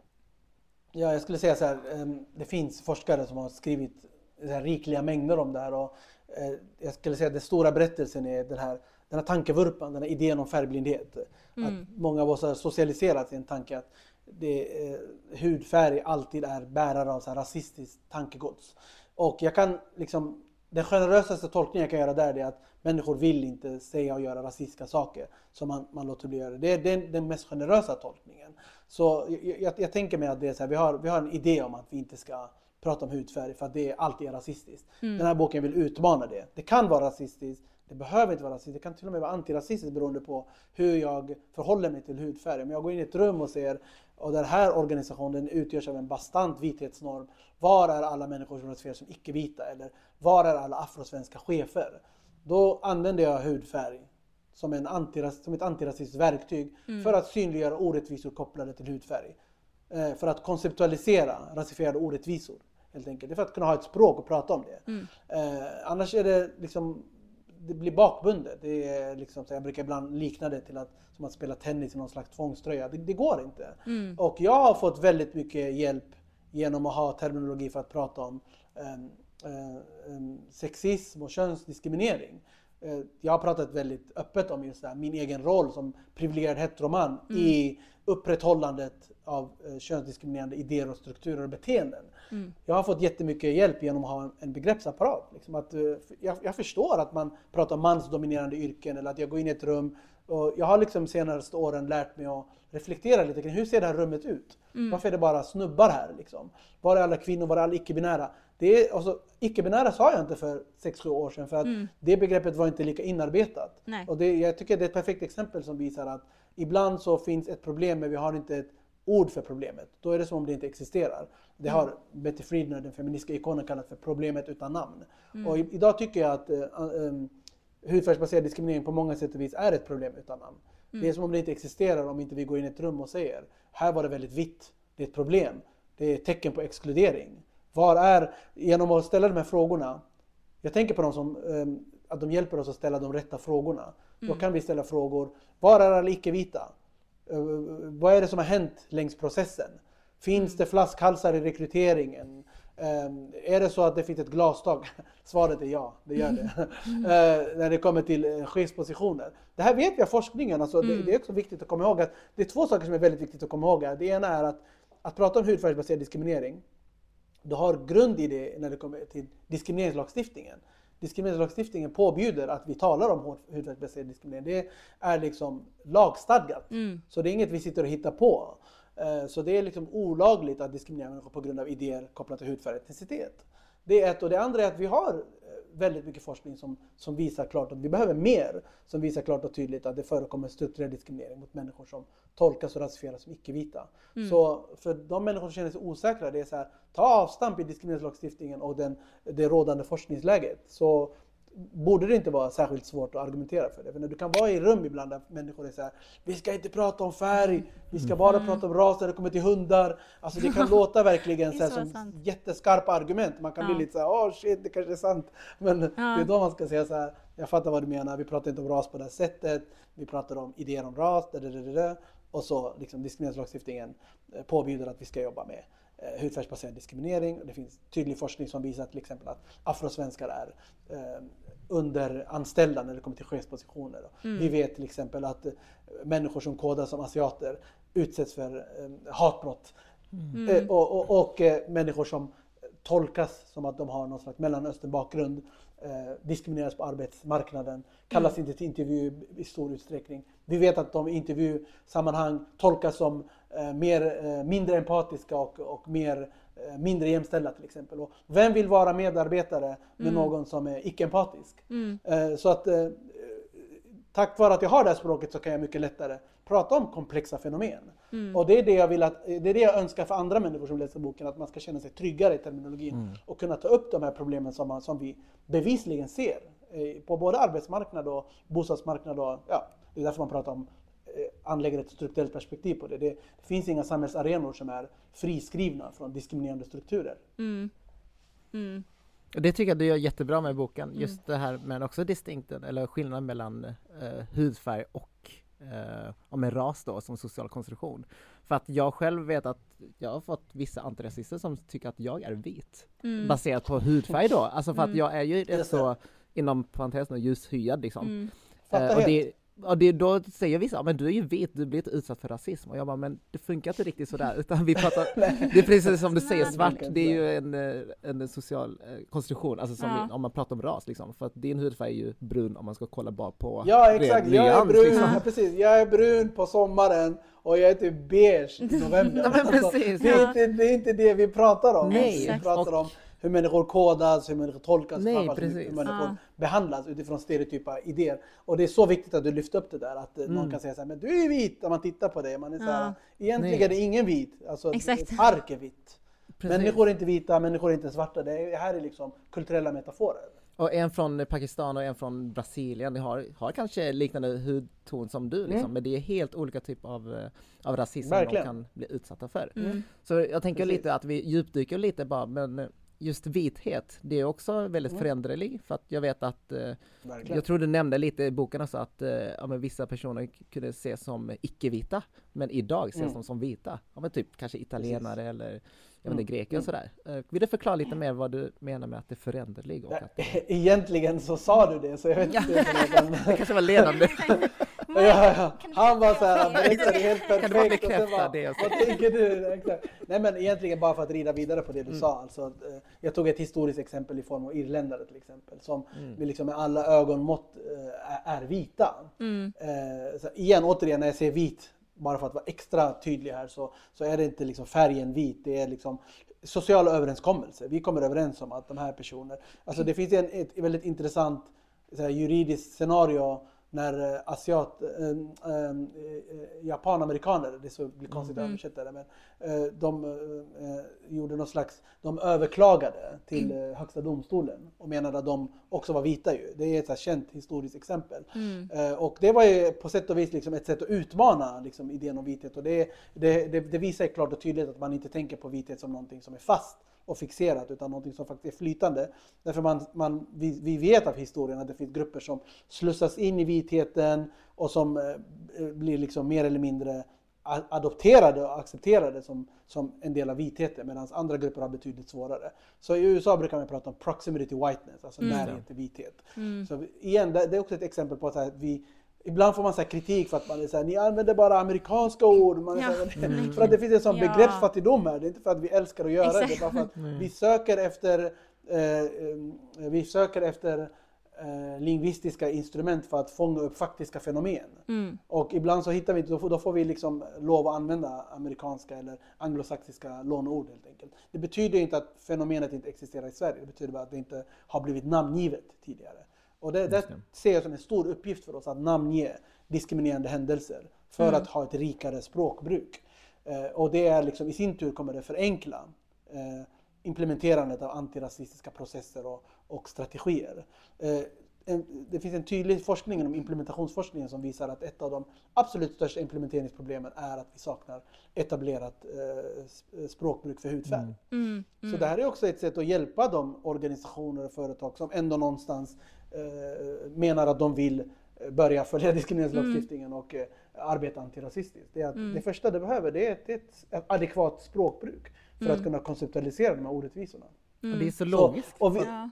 Vi fastnar det är alltid i språket. eller hur? och sitter bara, Eller vad är det jag? Ja. Sitter med en timme och inte ens kommit någon vart utan man bara pratar om Eller begrepp. hur? Mm. Och där är liksom, jag kan känna igen det också även inom så här antirasistiska rörelser, att vi kan fastna i språk. Och don't get me wrong, jag har skrivit en hel bok för att jag tycker språk och begrepp är Mm. jätteviktiga. Men det är såklart alltid viktigare att faktiskt göra antirasism eller, eller skapa förändring. Alltså jag Mm. minns, och jag skriver om det här i boken, jag minns när vi var några svarta studenter på Stockholms universitet för säkert 12-13 år sedan. Eh, Och vi, vi skulle starta en, en, en förening Ja, för mm. svarta studenter och vi, vi fastnade. Vi debatterade varandra till döds. Någon var såhär, nej men om vi säger så här då missar vi den afrosvenska diasporan från bla bla bla. Den Just tredje det. var såhär, nej vi ska inte säga svart, svart är negativt laddad. Den fjärde var, ja men ska vi inte spinna lite mer på etnicitet? Till slut jag var så här, ah, I give up. Kalla vad ni vill. Ja. Det blev aldrig gjort. Det blev aldrig gjort. Och jag vet att det var liksom goda syften bakom det. Alla Mm. var liksom brydda om att det här skulle bli bra. Men, Mm. men, eh, men jag, jag, jag, jag liksom menar att så här, man måste tänka på så här, har det här begreppet en funktion? Så jag, Mm. jag försöker alltid tänka på, har det ett funktionellt värde? Mm. Och ibland så märker man ganska tydligt, oh shit, jag har inget begrepp för det här. Nej. Eh, och och då, då behöver vi antingen komma överens om att eh, skapa ett eller så, Mm. så blir det som det har blivit väldigt mycket nu, att vi lånar in eh, Ja. begrepp för att de, de fyller en funktion i, Mm. i, i, för svenska förhållanden. Gud, ja. Mm, verkligen. Jag kände speciellt under pandemin, jag hade jättesvårt att prata om rasism mot östasiater, alltså specifikt östasiater liksom. Och det finns ju inget begrepp som, eh, ja, men, som eh, faktiskt synliggör den här Mm. rasismen. Det finns ju inte, det finns xenofobi, men det, han, det handlar ju om rasism Och det lärde jag mig från dig by the way. Det var första gången, eh, första gången som jag hörde, jag läste någon post som du la upp, det var flera år sedan. Under pandemin tror jag. Ja, tänkte precis. Xenofobi, googlade, jag tänkte fan det är ett jävla bra ord alltså. Ja, För det det är upp bra en problematik som du beskrev. det är bra ord fast det är specifikt mot kineser då, eh, xenofobi liksom. Och det, det är just det att jag vill också få den här delen av att ja, men, rasism mot japaner, koreaner, Mm. vissa vietnameser och eh, ja, men personer som ser ut som mig. Det är ju en typ av rasism som inte är eh, kopplat Precis. till nationalitet utan det är mer åt, Mm. Exakt. utseende eller det, Det är också sociala ras. Det är ras. Ja men Det är precis! ras. Ras. du ska inte gå omvägar! Försökte gå omvägar här. Ras, Du precis. var utseende, Marga, ras. Tell Så det har jag is. känt att det, det har ju gjort att man går så Ja. många omvägar bara för att försöka förklara, för att säga rasism mot östasiater, det är väldigt långt. Ja, men precis. Och också, Ja, det är jag, kan- jag Alltså jag brukar säga antiasiatisk rasism, men jag tycker Mm. att det, det funkar när du ska prata om processen. Jag själv famlar väldigt mycket när det kommer till vilket begrepp du ska använda för de målgrupper som är måltavlor för den här Mm. rasismen. Så, och, och det- skriver jag i boken, i slutet av boken, så jag tror att jag kallar det för terminologiska tomrum. Att det finns liksom en lucka där ute som inte är fylld. Mm. Och eh, den här boken, antingen så kommer den uppdateras om 5-10 år med, eh, liksom en, en, eh, med starkare idéer kring hur man ska prata om den rasismen till exempel. Mm. Eller så kommer andra människor fylla på den och jag, jag väntar bara på att det, det, ska, Mm. det ska hända. Men det är ett perfekt exempel som visar på varför man behöver de här begreppen. För att jag tänker att när jag säger anti-asiatisk rasism, jag tänker att andra tänker på vissa utseendemarkörer. Mm. Men det betyder inte att nödvändigtvis att det är det, det, det optimala be- Nej. begreppet. För att obviously För det- Asien är ja, men stort precis. och brett. Ja, För det vill jag också diskutera lite, för att det är ju, för jag tänker, det är så skillnad på att säga svart och asiat, för att svart det är ju, Mm. det är det också den här sociala, ja men, eh, ra- rasen Precis. liksom. Eh, och Precis. vi alla har bild har hur den ser ut. Men just asiat, det är ju Det är så... ett, om, ett väldigt jävligt stort område. precis. Eh, och precis. det inkluderar också typ mer än halva Ryssland liksom. Ja. Det, det är ju inte den bilden vi pratar om när vi pratar exakt, om antiasiatisk rasism. Ja. Så jag tänker lite, hur, hur ska man tänka där? För I att- forskningen, och det är därför jag älskar forskning tror jag, det är att eh, inom akademin så kan man säga kodas som asiater till exempel. Ja. Mm. Eller tolkas som. Och jag tror att man kan göra det i det vardagliga språket också men det tenderar att bli lite för tekniskt och det är inte säkert att Mm. människor i sina vardagsrum pratar på det sättet. Det kan kännas jättekonstigt när man är typ så här, ja för mig som kodas som eh, afrosvensk eller för mig som rasifieras som svart. Det är inte säkert att vi pratar på det sättet. Och jag håller med dig om att svart är lite, den är kopplad till ras på ett, på ett helt annat sätt än asiat är, Mm. åtminstone explicit. Så där har vi liksom ett arbete att göra. Och, och jag, jag ser fram emot att, att ha den här konversationen just för att hitta en träffsäker terminologi. Eh, För att jag tycker det är paradoxalt att skriva den här boken. För mig är liksom så här svart, det är typ så här, eh, det är inte det som håller mig sömnlös om man säger så. Det är, det är sällan jag träffar andra svarta som är typ så här, åh nej det är så jobbigt att veta vad man ska kalla oss. Liksom. Så Det har varit, svart har varit ett etablerat begrepp ganska länge liksom. Ja.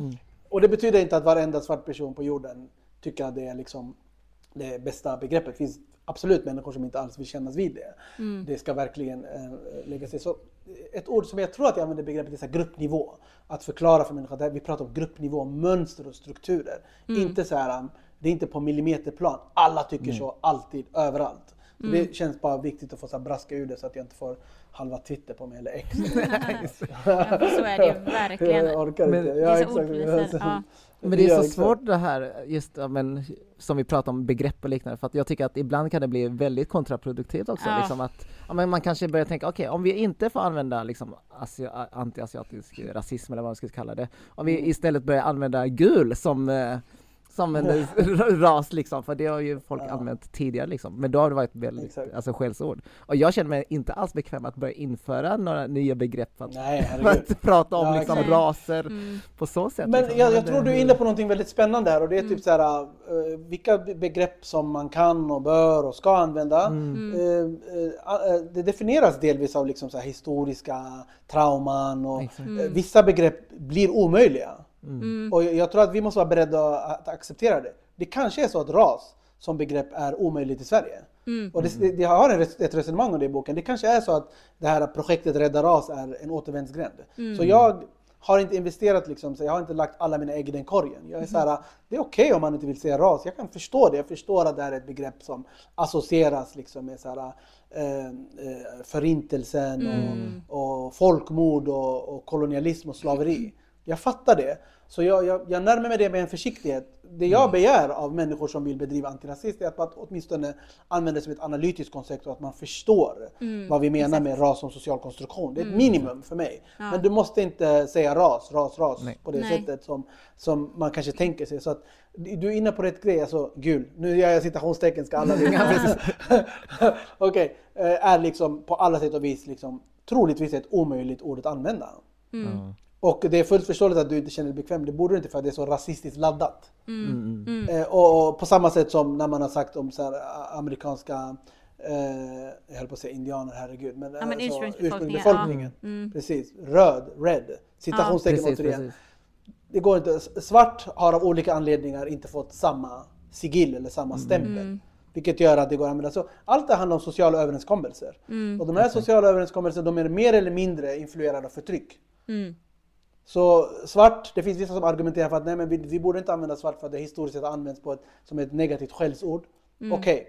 Men det är också så att det, här, det finns en social överenskommelse bland Ja. många människor som själva identifierar sig som svarta. Att det är svart som gäller Mm, och funkar för exakt. oss. Men tror du också att det är en Eh. generationsfråga? För jag tänker att eh, personer som är äldre än dig till exempel kanske har en helt annan koppling till just begreppet svart.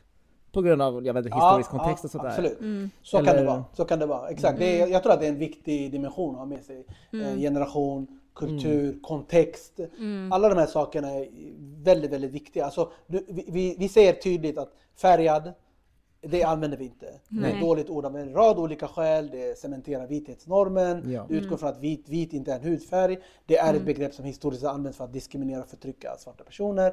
De allra flesta tänker så här, fair enough, vi behöver inte använda det. Exakt. Men vi vet också att det används i Sydafrika. Men det Ja. betyder någonting annat där. Mm, exakt. Ja. Så, och, och, och, vi måste alltid ha ett kontextuellt förhållningssätt till, Mm. till termer och begrepp. De är, de är aldrig så enkla. De är Nej. alltid eh, explosiva i någon mening och, och det, det tycker jag man ska ha respekt och, Det är också därför jag tycker att eh, begrepp är så spännande, alltså från ett analytiskt perspektiv. Det Mm. Ja, är att, precis som du var inne på att de kan funka i vissa sammanhang, funkar inte i andra sammanhang. Mm. I, eh, du sa det väldigt bra Danny kring det här med mörkhyat till exempel. Helt okej och rimligt till exempel om man ska eh, prata om kolorism. Människor Ja. som har darker skin eller som är Mm. mer mörkhyade tenderar att utsättas för en värre form av diskriminering kontra de som är mer ljushyade. Men i Sverige används ljushyad och mörkhyad som svart och vit. Mm. Exakt. Så det, det uppstår också så här, eh, det kan också leda till typ en, en att kommunikationen blir krångligare. Mm. Genom att här, vi menar olika saker fast vi använder samma ord. Mm. Jag kan säga till en person som eh, historiskt sett använder ljushyad som ett eh, synonym för vit egentligen. Att, så här, Det Mm. är inte så vi använder det i antirasistiska kretsar. Ibland säger jag till exempel, min mamma hon är mer lju- ljushyad. Vilket Mm. leder till att hon på olika sätt och vis premieras för att hon är närmare vithet. Hon Mm. till exempel blir kallad för eh, ljus som popcorn. Vit som popcorn skriver jag om Mm. i boken. Eh, Mbaba brukar man säga. Hon är mba- Mbaba ja. Det betyder att i princip hon är popcorn. Mm. Och Som det en är liksom- komplimang är då? typ, Eller som, Ja. Som en komplimang, precis. Det är en positiv konnotation till det. Så Mm. de här komplimangerna de artikuleras inte i ett vakuum som jag skriver utan de Nej. är en del av ett rasistiskt betydelsesystem. Mm. Eh, så att det, sånt kan också göra mig frustrerad när jag säger det är inte så de här begreppen ska användas. Vi Nej, behöver exakt. dem som analytiska verktyg för att prata om kolorism. Så sluta säga ljushyad när du egentligen menar vit. Mm. Eh, säg vit då. För vit är också ett värdefullt, ett värdefullt instrument för att förstå hur rasismen tar sig uttryck. Mm. Som liksom en position. Det här är, också ett begrepp som jag verkligen lärt mig i akademin. Att prata om vithet som en position Mm. snarare än som en hudfärg. Så det, nu blir man ju så här, man kan säga vit hudfärg och så vidare.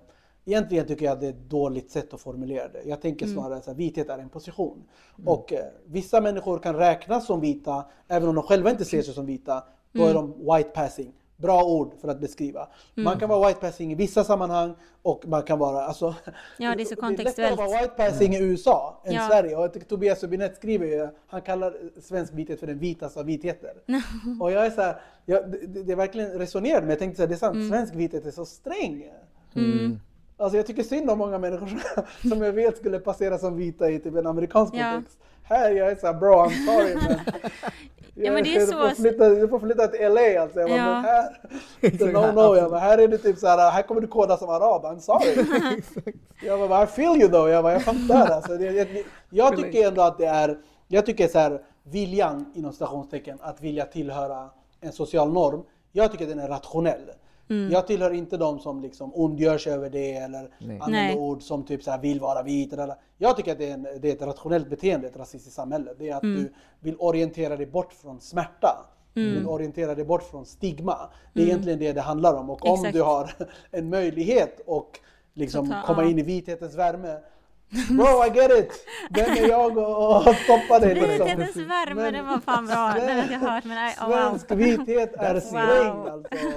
Jag har sagt det till många av mina så här, white passing vänner, jag säger I'm sorry man. Jag bara, Live your "Den life, lev ditt bästa sträng." liv. Jag bara, det finns folk som har så här, ursprung i Balkan, folk är så här, invandrare. Mm. Jag, är så här, "I'm- jag bara, USA du är mega vit. Det, är det, det, är, det är verkligen det och, det och det är det som är så himla kontextuellt med det. Att det är en helt annan sak här i Sverige, som du säger, än i USA.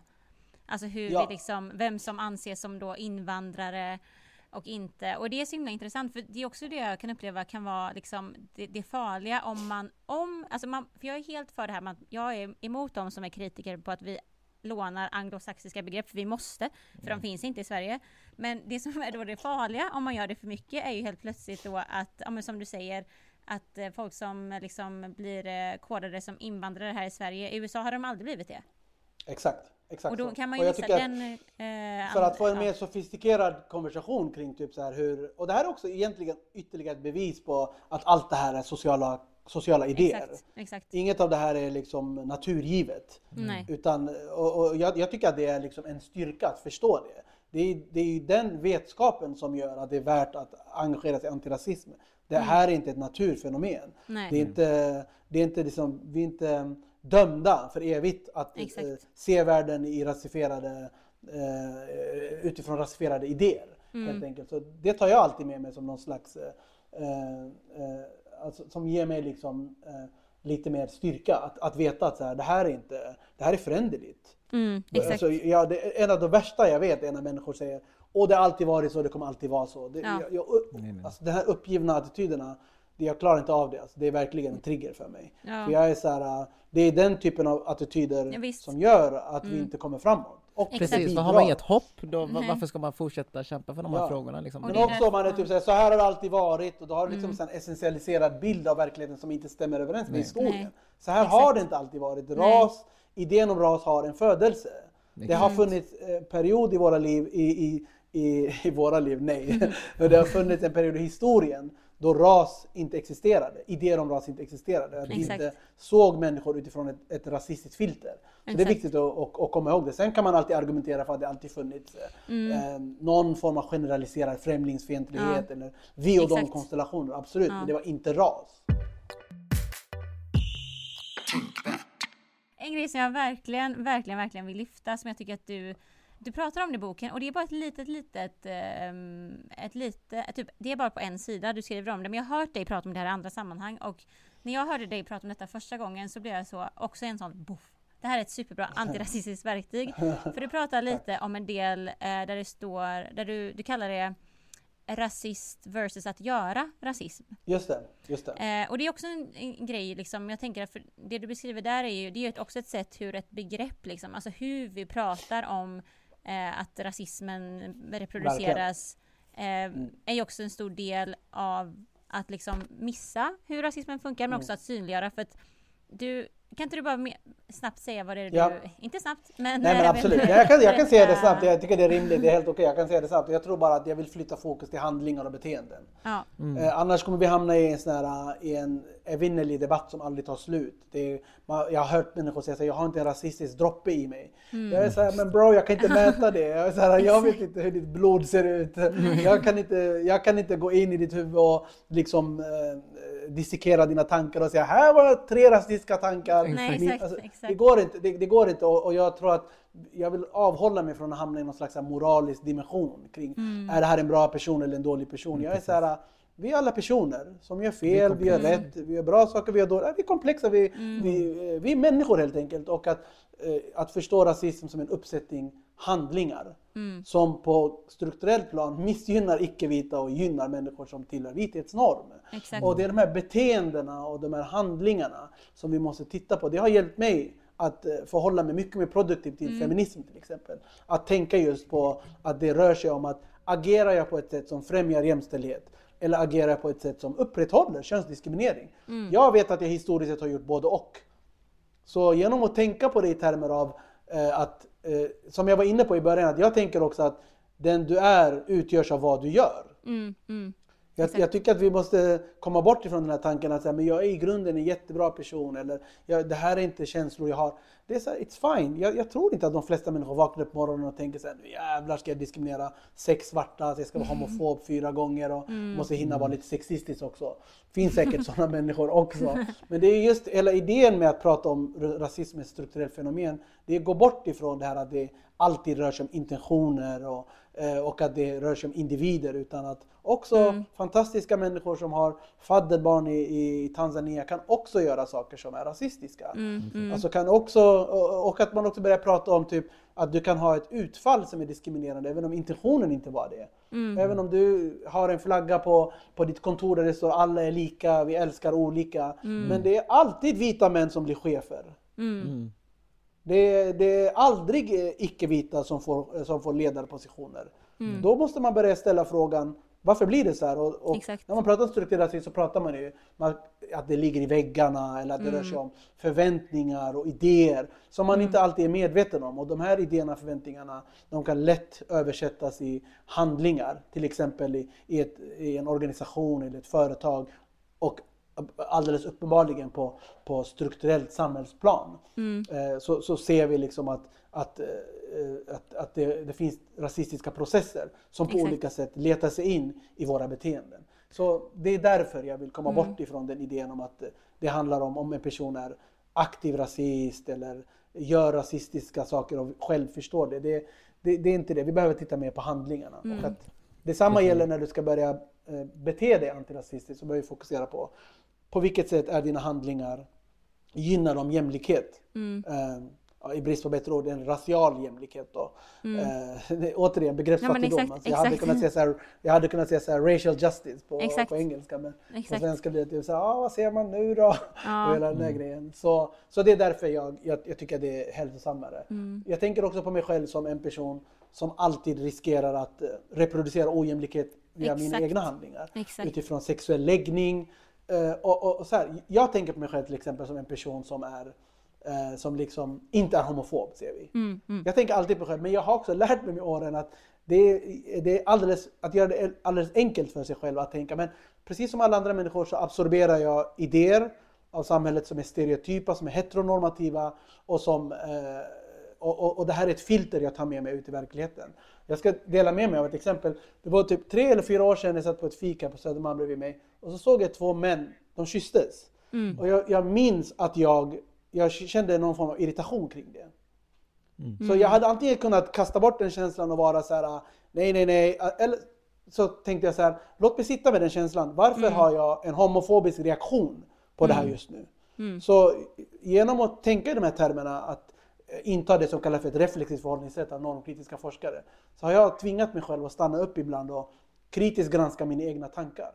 Det var inte så att jag gick fram och sa det till dem uppenbarligen, alltså jag, man har en viss impulskontroll, men för mig var det viktigt att stanna upp och tänka så okej, jag, jag känner, Försöka sig neg- själv, liksom. jag, känner Ja. jag har en negativ känsla kring det här. Mm. Och jag, och jag var så här, jag hade aldrig stannat upp och, och fångat upp den här känslan Mm. och tanken om inte det var så att jag hade tränat på eh, att betrakta mig själv som en person som kan göra homofobi.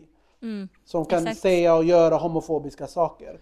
Så jag, jag tyckte det var väldigt viktigt och det var så här väldigt viktigt för mig också. Det var en påminnelse om att här, du har mycket jobb kvar att göra. Mm. Alltså, Mm. och jag, jag, jag, blir, alltså jag blir stött när människor säger här, jag är antirasist. Som Mm. om det är så en titel man bara kan få. Nej men exakt, exakt. Eller är så samma Vad är som... det i dina hand? Ja. Eller jag är typ feminist. Exakt, jag fattar vad du menar. För det blir så, men jag tycker, det, jag tycker det- alltså, det du skriver i boken och det som vi pratar om nu, det är liksom typ en av de Alltså för vi föreläser ju också om liksom, antirasism mycket på företag och alla vill ha det här the quick fix liksom. Ge mig ett, Exakt, ett recept på att, vara, att bli en antirasistisk organisation. Men jag tycker typ att eh, komma bort ifrån att liksom se rasism som någonting som rasister har, för att vad är ens en rasist? Alltså jag menar, vi- det finns ju fortfarande, det- absolut det finns ju fortfarande de som är starka anhängare av så här white supremacy och liksom, det finns en sån Absolut. etablerad rörelse men det är inte ofta den eh, rasismen vi försöker jobba emot när vi Nej. jobbar antirasistiskt i generella termer liksom. Eh, och därför är det Precis. så himla, som, som vi har pratat om nu, att man kommer bort ifrån Alltså att tänka att man är på det här äh, spektrumet som du har nämnt några gånger, att så här, ibland Mm. att man kan, vart befinner man sig liksom på spektrumet av strukturen rasism? Det möjliggör ju för så mycket mer utvecklingspotential och Ja. förbättringspotential än att bara döma en rasistisk handling till en rasistisk person. För då kommer man ingen vart. Precis. Liksom. Ja, ja, verkligen. Det, det blir mer så här plakatpolitik och det är oftast någonting som används för att man själv ska känna sig bättre. Man säger så, "Åh, eh, de där ja. rasisterna. Och då friskriver man sig själv från eh, en person som kan inte bara härbärgera rasistiska idéer men som också riskerar att översätta det i en diskriminerande handling. Det var därför jag berättade den här historien om den här tanken jag fick och det är långt ifrån enda gången jag har fått sådana tankar. Det är att genom att kritiskt granska liksom det här flödet av tankar som vi har så kan vi också stoppa dem från, att- från, från att omsättas i handlingar. När jag förstår till exempel att okej, jag är en person som är bärare av sexistiska idéer och homofoba idéer och funkofoba idéer, herregud. Då kan jag också liksom på något sätt vara medveten om det och det är första steget, det här normmedvetenhet eller att, att, eh, att eh, förstå att du inte förstår eller att du blir bättre på att snappa upp de här diskriminerande idéerna. För att om idéer bara stannade i huvudet, då har, skulle vi inte ha några problem alls. Problemet är att många av de här idéerna de omsätts i handlingar. Och där Exakt. tror jag, genom att förstå att man själv kan absorbera diskriminerande tankar, så finns det alltid en risk att du omsätter dem i handling. Till exempel om du, om du, är, du får uppdrag att rekrytera en grafisk formgivare. Mm. Och du ser framför dig vita snubbar på Södermalm. Då är det också de du kommer leta efter. Ja, det är inte så att du, det är ofta så eh, diskriminering tar sig uttryck. Det är, det är nästan, det är väldigt sällan det att man, man tänker så ah, jag hatar svarta och jag Mm. vill absolut inte ha några asiater här. Fy fan för araber liksom. Så här, Mm. Några gör det, absolut, Ja. don't get me wrong. Men de allra flesta, de ser framför sig härliga, schyssta, smarta, kompetenta vita snubbar från Södermalm. Och det är de du letar efter. Och vips så har du skapat eh, ett, ett utfall som är av diskriminerande karaktär. Mm. Så det, det är därför jag vill komma bort ifrån det här att det alltid är medvetet och vara lite mer så här. Det handlar om att bli medveten om sin omedvetenhet. Mm. Exakt. Och det blir så låst att kalla någon för rasist, Ja, liksom, för då, då är den redan dömd som rasist. Och då, det- då, men då har det ingenting att jobba med. Nej, då är det jag. så här, bara, ja, då är det... exakt. Då det är sant, det är bra poäng. Det är typ Jag tycker att det är en väldigt eh, empatisk och smart läsning faktiskt, just att eh, eh, det är en återvändsgränd också. Det Ja, men exakt. De allra flesta människor, det, det är ironiskt för vi lever i en tid, brukar jag ibland säga, så här, där det nästan är värre att bli kallad rasist än att göra någonting rasistiskt. Du, det har Och ju... folk ja, går i ja, taket, de är såhär, hur kan du kalla mig för rasist? Ja. Jag har en kompis vars syster har en pojkvän som har en katt som är svart. Exakt. Jag bara, Grattis! Det var många, jag bara, det var många långa led, där. Jag bara, sluta använda den här svarta katten som någon slags leave, it leave it alone. Eller när folk säger såhär, jag har en kompis, han har inga problem med att jag säger n-ordet. Jag säger, Ja. vet du vad, vi ringer upp honom nu. Ta fram din telefon, vi ringer upp den här imaginära kompisen som Ja exakt, den här imaginära kompisen som du alltid använder i ett exploaterande Mm. syfte för att hävda att du är antirasist. Vi ringer honom nu och frågar. De bara, Ja. "Äh, det känns inget bra ring. Nej, exakt. Han är upptagen. doesn't exist. Det är så- Han existerar inte, that's why. Oh Stop God. it. Sluta med det där. Och ta ansvar för 100%. dina handlingar och öppna upp dig för att du, precis som alla andra människor, det här det finns ett term för det, implicit bias. Vi Mm. absorberar rasistiska idéer från omgivningen. Eftersom ingen av oss är, bor under en sten Nej. så kommer vi oundvikligen att snappa upp sociala signaler varav en del av de här tankarna och idéerna kommer att bära på rasistiskt tankegods. Det är oundvikligt. Så när någon person säger nästa gång så här, jag har inte ett enda rasistiskt jag har inte en rasistisk droppe blod i mig. Mm. Här, eller en droppe rasist i mig var det personen sa. Jag var så här, jag kan inte mäta det där alltså. Så, jag bara, det vore jättekonstigt om jag bara sa, låt oss ta ett blodprov. Nej. Ni fattar det? Så här, man bara, här! Det 33, är faktiskt- 33 procent rasist min fan. Exakt. Vad ska du säga nu då? Så att, eh, Exakt. ja det var det. Jag kan prata hur länge som helst ni får stoppa mig. Nej men det är jätte, det är så, alltså du har ju verkligen, eh, alltså vad ska man säga, förmågan, talangen, superkraften att eh, alltså metaforisera alla de här grejerna på ett sätt som man förstår det och det är liksom, vi, och det är därför jag vill säga att nu har inte vi tagit upp, det finns så många ämnen vi inte pratat om. Mm. För er som lyssnar, alltså det här är en investering som det tar er långt. Alltså det, du pratar ju om så mycket mer som vi egentligen vi kanske pratar om det till poddavsnitt, who knows? Det finns ju så Alltså, många look, grejer. jag kommer alltid, alltså, jag ska bara säga innan du rundar av att det är sällan jag har det så här trivsamt när jag pratar och det här är ett svårt, komplicerat, jobbigt ämne men att göra det med människor som, som jag vet liksom förstår, som ställer liksom eh, frågor så här, av högsta kaliber och det finns en psykosocial miljö som gör att jag liksom känner mig trygg och kan växa i, i, i, i resonemang. Många av de här resonemangen de brukar stanna på en viss nivå men här har jag märkt att jag har utvecklat också även nya tankar och nya infallsvinklar. Jag har lärt mig att det finns saker som jag inte riktigt kan och vi har tillsammans tycker jag ändå mm. bidragit till antirasistisk mm. kunskapsproduktion. Vi har kommit fram till att vi behöver mer här, mindre av det här. Så, så att jag vill bara säga stort tack till er och, och eh, jag välkomnar verkligen den här plattformen ni driver och ni gör ett grymt, grymt jobb alltså. Tack för att jag fick komma. Tack Tack! Gud vad kul att höra ja, alltså. Det är jätte, skitfint att höra. Och, och jag brukar aldrig tacka ja till att göra saker på söndagar och lördagar apropå det oh som ungefär det som du sa yeah. Dani att du inte normalt läser böcker. Jag brukar normalt absolut inte göra grejer. Men sådana här saker är, wow. det, det, är viktigt och jag är väldigt glad att jag fick vara med. Och jag kommer gärna en gång till. Om ni Så bjuder in. Kul. Alltså verkligen, nej men det är för det, vi, alltså det är ett av våra största mål med alltid, både med podden, med föreläsningar, i alla, du på Instagram, men att liksom vi vill ju ge, vad heter det, vi vill få folk att känna sig självsäkra i sin egen kunskap till antirasism, för det är just det, alltså de hårdaste motvindarna som finns där ute nu är ju alla de här trollen och högljudda liksom gaslightande mm. krafterna som gör att när man säger liksom, man försöker prata om ras som en social konstruktion och då blir man istället kallad mm. för en en eh, biologisk rasist. Man, alltså det, är liksom, det, är, det är mycket av sånt där liksom som man möts. Vi vill ju hela tiden ge folk lite självförtroende att du kan stå säker i den här kunskapen. Och därför är det så ja. intressant att få höra från dig som ändå är ju då i mångas ögon, i våra ögon, en expert i liksom de här frågorna. Du är liksom på nationell TV, du har skrivit en bok om det. Men det är därför det är så fint att få höra liksom en Barakat som en person, alltså en individ. Hur resonerar du mer? För att som du säger, du får ju ofta de här 45 sekunder spotten att svara på vad är rasism? Alltså sådär. Och därför det, det var så, egentligen det jag ville säga. Jag uppskattar att jag har fått liksom den, den, den typen av frågor, den möjligheten att få eh, utforska eh, den typen av frågeställningar och att liksom prata om vem jag är och mina drivkrafter och sånt. Det har varit mm. helt, ett helt fantastiskt Och jag säger så här, jag värjer mig alltid mot begreppet expert för att jag vaknar upp varje morgon och känner så här, fy fan vad lite jag kan.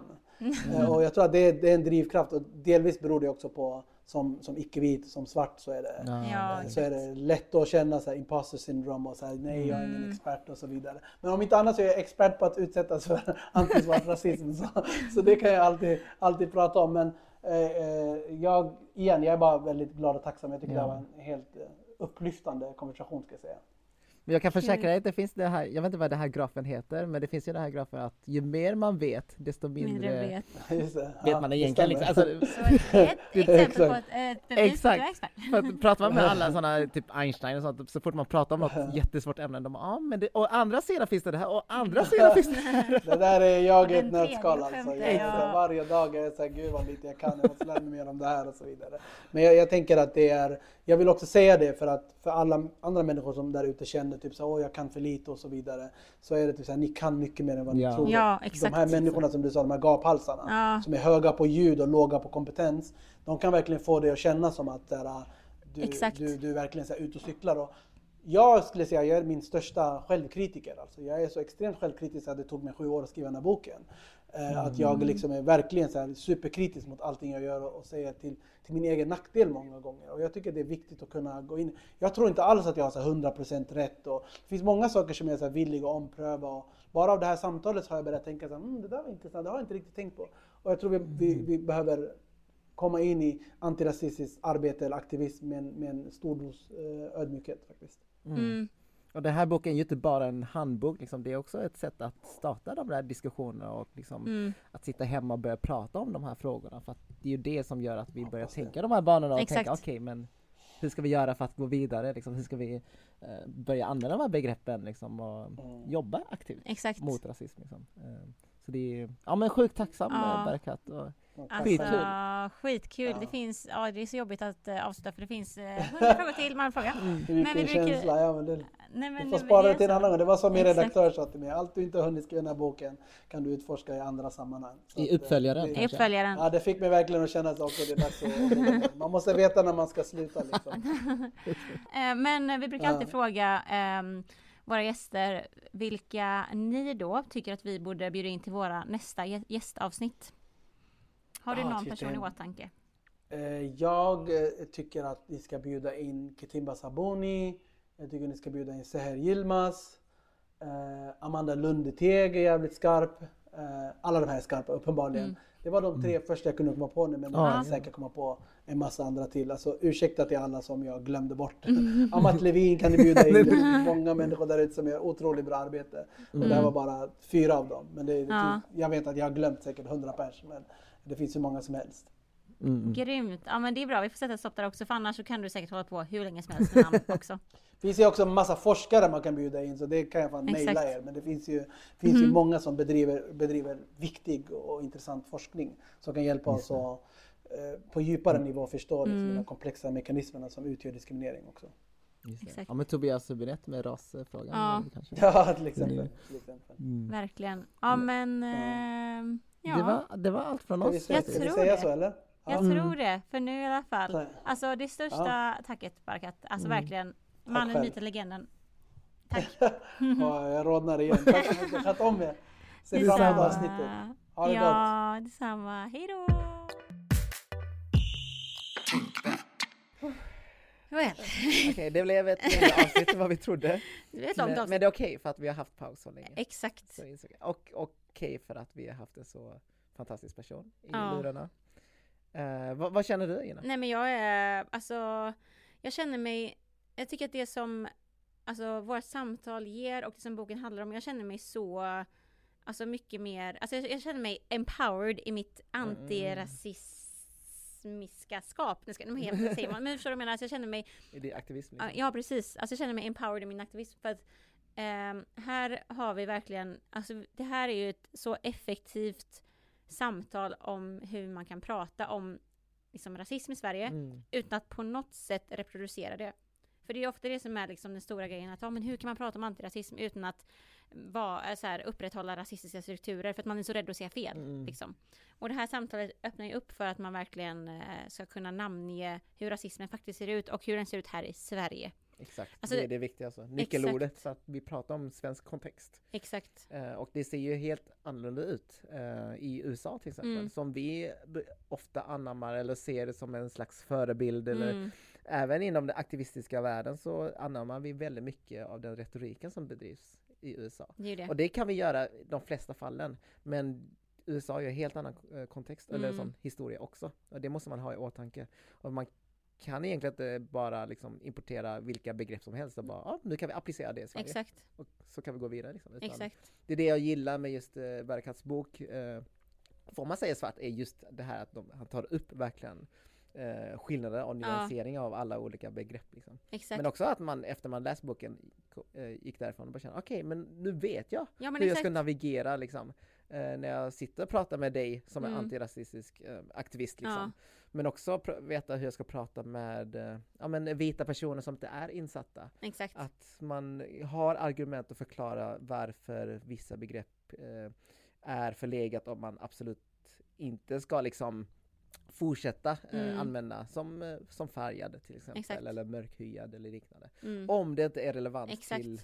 till exempel inom vården om man pratar om faktiskt hudtoner, hur Mm. det påverkar eh, olika människor eh, av ol- olika hudfärg. Liksom. Exakt. Så det, ja, jag, jag känner att den här handboken eh, gav mig väldigt mycket. Ja men verkligen. Alltså rekommenderar alla att köpa den. Ja, vi har ju varsitt exemplar. Ni får jättegärna Mm. låna den också om man inte Ja. kan köpa.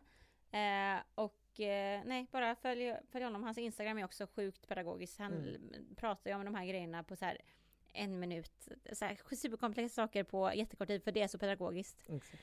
Så att eh, ja, jag tror att eh, jag, jag, det var, jag var jättetrött när jag kom hit. Mm. Men nu är jag skit. Ja, Jag har massa energi. Slay. Nu är jag så, mm, let's start a new week. exakt. Nej men vi säger så då, så, Och får vi så- se vilken gäst det blir nästa Ja, gång. exakt. Och det kommer inte dröja så länge som det gjorde nu över sommaren. Ja, nej det hoppas vi inte i alla fall. Vi hoppas det blir fler avsnitt innan jul i alla fall. Exakt. Ja, Gott hörni! Vi hörs och ses! ja det gör vi. Ha det bra, hejdå!